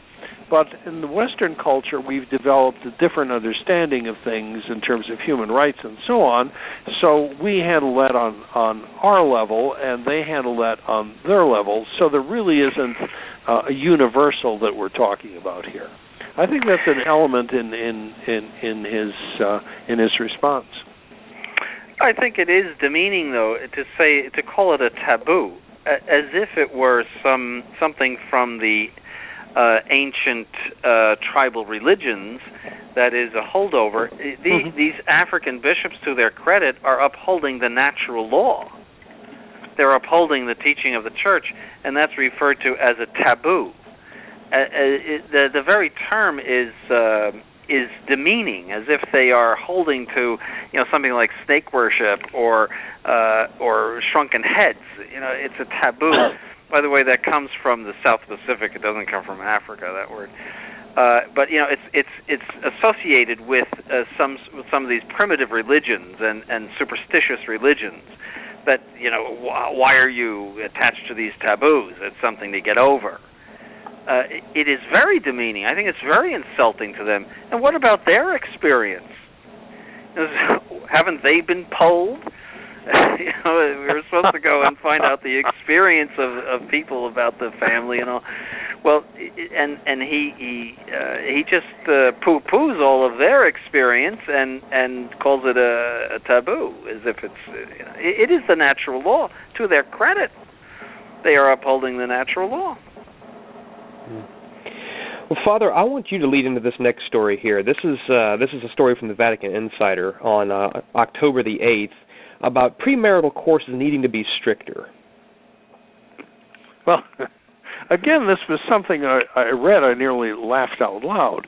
I mean, uh, the uh, the the practice in many dioceses that uh, I'm familiar with is that to get a uh, marriage in a modern diocese, you have a whole load of hoops that you have to uh, jump through. Uh, you not only have to uh, fill out documents and go to a couple of classes, but you, you have to have to uh, uh, uh, go for six months. You have to go on couples retreats. You have to uh, uh, fill out uh, you know, personality inventories to establish your uh, uh, compatibility for marriage. And you know, I've run into couples like this who have ended up coming to uh, our, our church and becoming traditional Catholics because they figure that isn't there something very strange about this? That you know we have we have uh, to to uh, jump through all of these hoops to get married as as uh, Catholics. So when I see this uh, the this pronouncement or this suggestion that well we have to uh, make these courses stricter, I mean the only thing you're going to get is more uh, illicit cohabitation. You know, sure. it's it's it's it's it's uh, uh, you know something that's. Uh, something that's inevitable because people will say that well you're going to make this even stricter than it is uh, the heck with it. It's it's uh, uh, too crazy. I simply want to get married. Why can't I simply get married? So, uh, it, but as I say, I think it's it's a sop to uh, conservatives to say that well, we're going to put up the uh, more of these these barriers, so presumably there will be fewer annulments. But of course, there won't be fewer annulments because uh, the uh, Coccopalmerio is is, is uh, working on the uh, you know the acme annulment course, which uh, will uh, make things as speedy as possible. You put the power to do that in the hands basically of uh, uh, diocesan bishop and uh, very quickly it'll be go in peace to love and serve the Lord and to marry someone else. So it's it's a the, this whole program is a um, uh, is is is a sop that's intended to give the conservatives something, and I think it's ridiculous.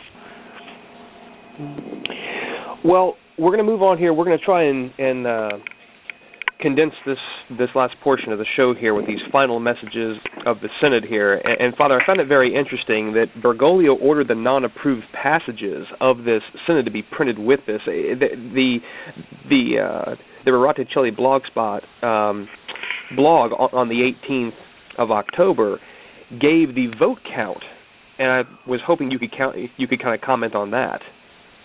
Yeah, that um, the first of all, it's very strange that you publish what was not passed by some sort of an assembly. Okay, but uh, Bergoglio ordered this uh, published, I think, because he uh, liked these ideas and wanted to circulate them. The it was uh, quite surprising, though, to see that uh, while you needed two thirds to pass um, a paragraph in this this final synod document. Uh, the votes in favor, the number of votes in favor, were actually very high. You had uh, for for one of them, this penitential uh, bath and sacraments for the divorced and remarried. It was 104 in favor and 74 against. Then deepening of the question of the relationship between sacramental communion and spiritual communion. Uh, 112 in favor, 64 against. You're getting pretty close to two thirds and that the third one, welcome homosexual persons with respect and gentleness. Um, 118 in favor, uh, 62 against. The vast majority of these people were JP2 and uh, B16 bishops who had the re- reputation for being conservative. The significant thing, to my way of thinking, is that there's such a high number of these guys in, in, in favor of these particular proposals, and I think that that that, that shows us the direction that this is going. That Bergoglio's indicated he wants it, they're going to do it. Mm-hmm. Yes, I agree with that. That uh, Bergoglio it shows that Bergoglio is totally in favor of the left side, and that he wants to show the world that uh, this is what really most of the bishops think, and uh, that it's it's a few recalcitrants and uh, intransigents and uh, what did he call them? Uh, people who had hostile rigidity. Yes. Uh, that they were they were holding out. I think that's the point. Yes.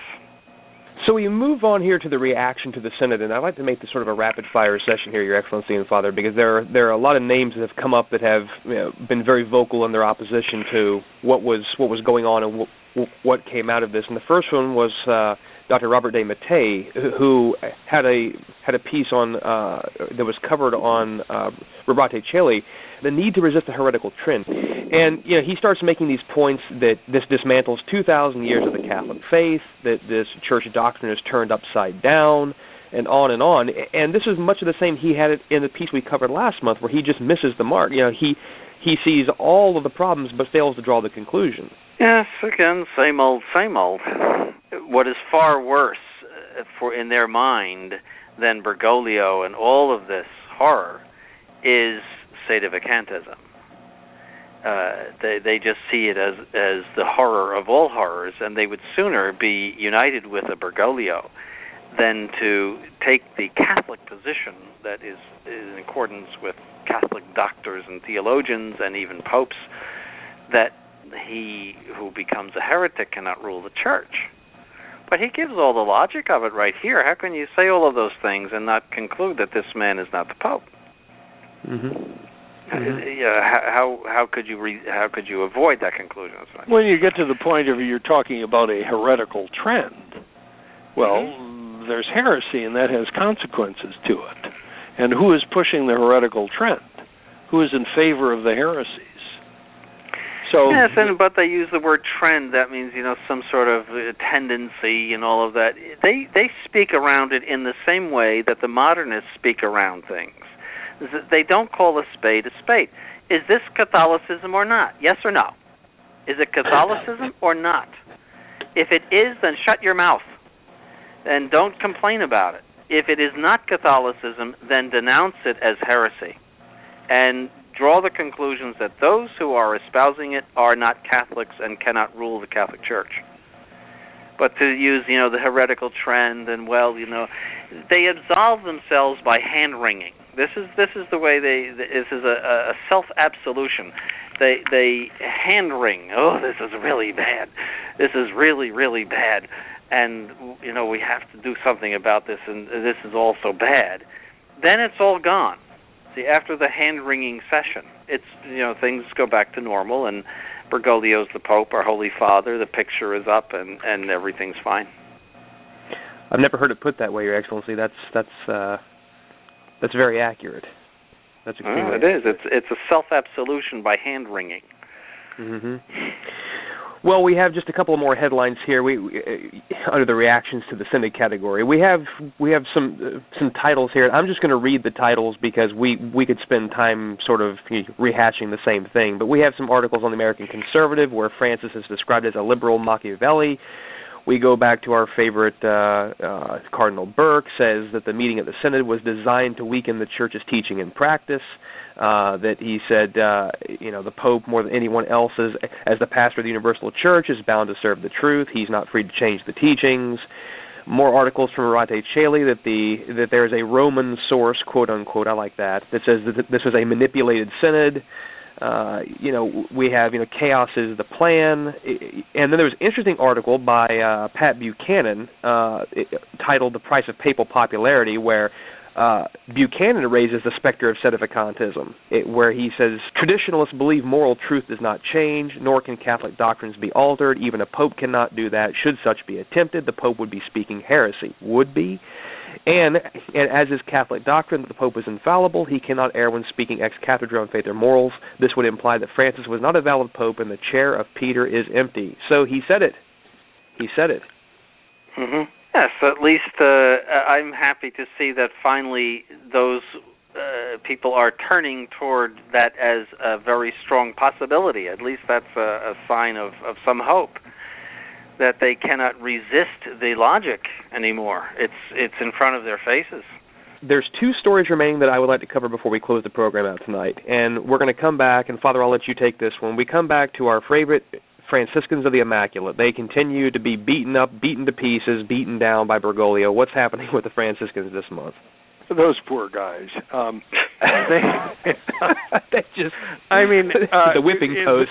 Uh, it's it's it's like a, a Bergoglio punching bag. Bergoglio appointed this commissioner named Volpi, uh, in effect, to uh, get the Franciscans of the Immaculate up to the the standards of the new party line. Uh, some of them uh, did not want to go along with it. They wanted to go to um, leave the Franciscans of the Immaculate and go to dioceses where they could say motu masses, and uh, under the, the um, Benedict XVI's motu proprio, and, and um, uh, exercise their ministry there. Well, the commissioner is making trouble for them and not uh, letting this procedure go along smoothly. Normally, you would have no problem with something like this if you're uh, in a religious order where uh, the situation has has become somehow intolerable for you. You're asked to transfer to uh, diocese. Normally, you'd be left off the hook. But in the Church of Mercy of Bergoglio, apparently this is not um, uh, this is not something that's done if you're interested in the um, uh, traditional Latin Mass. That that's obviously not the uh, obviously not the new line. So um, these people, the people who wanted to leave, in effect, are ended up, end up ecclesiastically in suspended animation. It's a persecution. I mean, it's obvious uh, here. People are, are saying and doing hard things on, on on the left side, and he is obsessed again, obsessed with hunting down anybody that might be uh, preserving tradition. Uh, he's going after some bishop in uh, in Liguria too, that that Yeah. has uh, many seminarians, more seminarians than all of the other seminaries uh, in the ecclesiastical province put together. And he's conservative. I mean, he he, No. he does he has uh, the traditional Latin Mass. He's theologically conservative. I mean, of course, he's a modernist like all of them, but he's theologically conservative. That attracts people. There there there are crumbs of Catholicism to be found there, and that attracts people who are starving for it. And uh, so he's being uh, he, he's going to get a coadjutor who will be effectively the bishop of the diocese, reducing him to a powerless state. Uh, that's what's going to happen to him. Yeah, and the- he went after I think the bishop of Liechtenstein too, and uh, he, here and there you, you see uh, cases. Somebody brought up the question: Why does the SSPX? Why would they even consider joining up with with Bergoglio when these horrible things are happening to all of these people? It's a it's a question, but I, I answered it this way. I speculated that they might be under a uh, uh, a join or be excommunicated rule. See, they're floating right now. They are not excommunicated, but they're doing disobedient things like ordaining priests illicitly. And so they're floating. The the the, whole marriage is off and and things just broke up. Uh, uh and now they're they're getting away with it essentially. So I'm wondering if they if they were not told, look, you have to do something, otherwise we're going to excommunicate you again. Well, there's I- there's a shot shot over the bow. um, yes. by the Cardinal uh, Archbishop of Albano, where they have their their house near Rome, and he issued a statement was saying that no, you can't uh, assist at uh, their masses because you participate in their uh, uh, in their disobedience. So uh, maybe that is is is turning around. You know, Mhm. maybe maybe there is some sort of a threat that we don't know about. Yes, Mhm. because that was quite a uh, high-end meeting with Mueller and and uh, Di Noia and various other people. Uh, it was it was an important meeting that happened Oh, yeah. a few weeks ago, So, and uh, you just wonder. And it was a long meeting. I think it was three hours. yes. So yeah. they they had uh, a lot to talk about, and uh, so you you just wonder what what transpired there. But just one last thing that I would like to mention, and that is the five-minute applause Yes. that Bergoglio at the end of this horrid I think I've used that word about 25 times in this interview uh, uh synod. Well that's the you know I need maybe to get out a thesaurus to find out more words that would describe that. Uh, but the uh, that he got a 5 minute round of applause from these bishops that's that is very significant to me that that is more than simply an honorary you know, thank you, Holy Father, for your contributions. That is to say, we applaud and approve of your whole program. To to clap for five minutes is to make a very strong statement. Not to mention how much your hands hurt after five minutes of clapping, especially for some of those older gentlemen. But it, it is it is it, it's it's almost obsessive it is to it's it's like a mob cheering revolutionaries And these are the supposedly uh, conservative B16 and JP2 bishops yes who are doing this. yes That sort of reminds me of you know the applause that, that, that you know Stalin you know, would get. You know where people would would be afraid to stop clapping until they just dropped where they stood. You know, you know Solzhenitsyn talks about this in the Gulag. People were terrified to stop clapping, so they would clap until they fell in place. you know. Well, we You know, did say he's a Stalinist, right? we did, Yes. we did. So Yeah, it fits. He, it he's fits. a real Stalinist leftist. Right.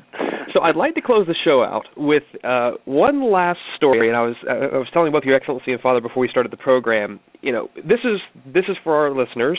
They have heard for the last hour and oh, 57 minutes or so now the Catholic response to everything that they've seen happening from quote unquote our side of the aisle, which should just be the Catholic response. But what does the other side say? What do they offer in return with all of these things that they're seeing? How do they handle it? Well, I point your attention to a remnant newspaper article online entitled "It Just Doesn't Matter Anymore," and this And this story is from a uh, Megara Arinez, who is answering a Novus Ordo priest who identifies himself as Father M, asking this laywoman if she thinks Bergoglio is an antipope and what to do about it. And she responds, My answer is that I believe it to be moot. We are looking to the past for precedent and the answer to the conundrum of this strange and obviously intellectually corrupted man Bergoglio. I ask you, if the Pope is not a Catholic, does it matter if he is an anti-Pope? Do such canonically defined categories, dependent upon long-standing precedent, apply to this? How can they? I don't know what Bergoglio is, but I know nothing he says makes any sense. I know he cannot be followed or obeyed, not because of his heresies, which are growing more manifest by the hour, but because of the incomprehensibility, the sheer nonsense of his utterances. And she concludes this by saying, It is a grave error to imagine that the highest authority is the Pope. So there's their response. Well, I think Father Cekada's uh, determination yes, I'm sort of, of that chomping is, at, classic at, and at the perfect. bit about this. this is talk about a doctrinal development. Uh, the remnant's previous position was you recognize the Pope, but you resist him. Okay, that was their their theory. But the uh, label I have for uh, this particular idea that it doesn't matter anymore, I call it Newmanism. Uh, not from the name of Cardinal Newman or from uh, John Henry Newman, uh, but from Alfred E. Neuman, who was the mascot of uh, Mad Magazine in the United States when I was growing up. And he popularized this saying, What me worry. So it, the the idea behind Googling that him on Google Images would give you sort of the the sense of the what we think about that uh, remnant theology. Yes, it, it, the the sort of uh, intellectual look on this, this fellow's face, I think, would would uh, uh, uh, say it all.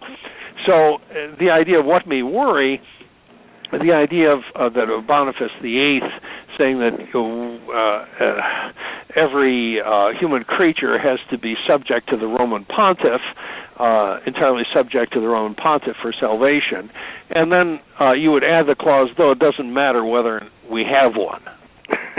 so uh, that is the the essence of of Newmanism.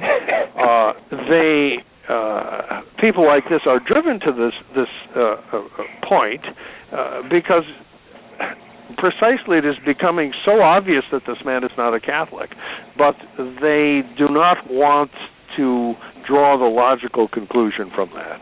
And the only logical conclusion is he's not a Catholic, he can't be the Pope.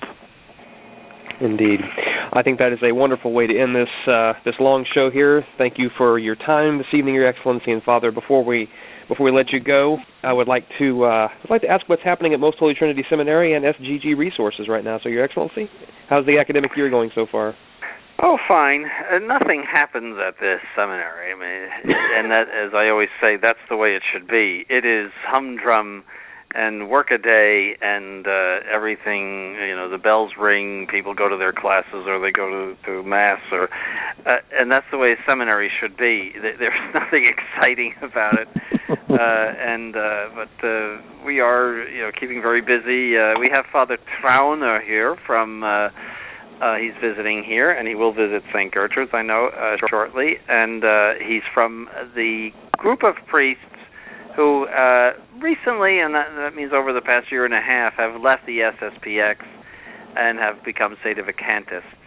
And uh, I saw them when I was in Europe, uh, in Germany, and uh, and Father Trauner, who's Austrian, he accompanied me to Budapest, uh, and he is here. Uh, I guess checking out our seminary, and he has uh, already sent a seminarian here who's working out very well uh, from Germany, and uh, he hopes to uh, send another one next year.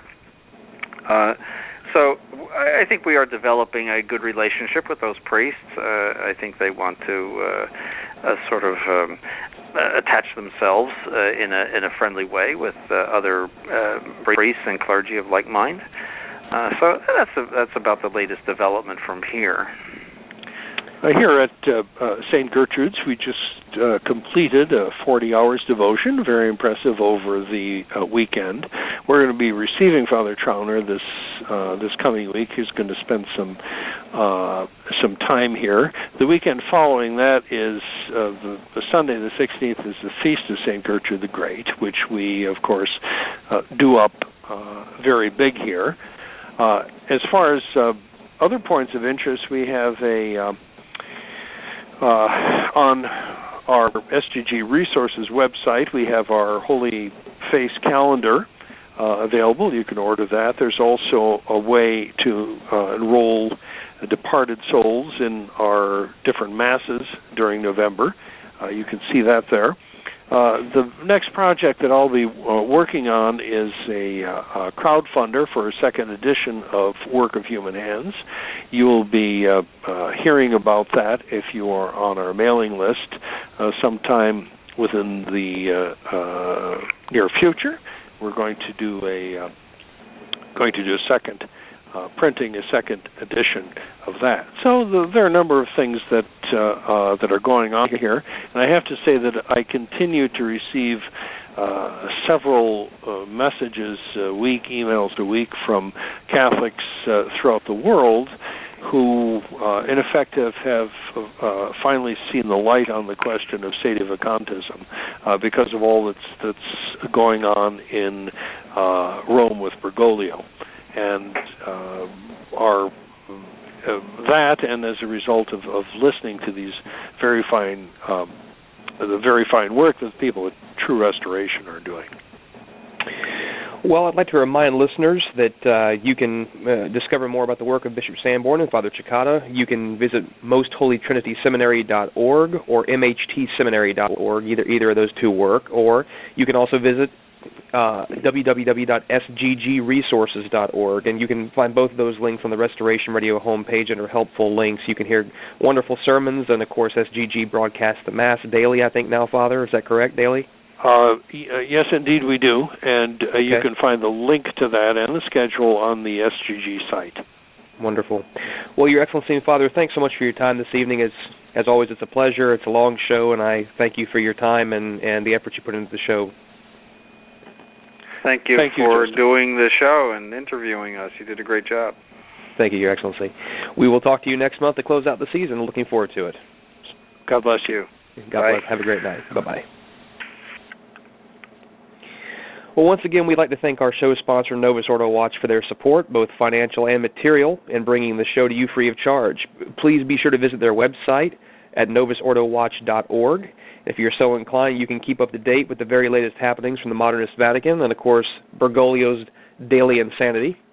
If you have any questions for our show guest, you can reach out to us at franciswatch at truerestoration.org, and we will pass on any questions or comments you may have to Bishop Sanborn or Father Cekada. And, of course, as always, all correspondences with us are confidential. All of us here at the Restoration Radio Network would ask that if you found the show to be informative, helpful, or in any way beneficial to you and to your faith, that you would please consider sending a note of thanks to the clergy who help make our network worthwhile. Remember that above and beyond material contributions, the most important donation you can make to our work here is prayer. Please think of offering a Mass, a Rosary, or even a simple Ave for our work the next time that you pray. If you have any questions or comments or would like to reproduce our copyrighted work on your channel in some format, we'd also like to hear from you. You can contact us at mail at truerestoration.org. For the restoration, I am Justin Soder, and may God bless you.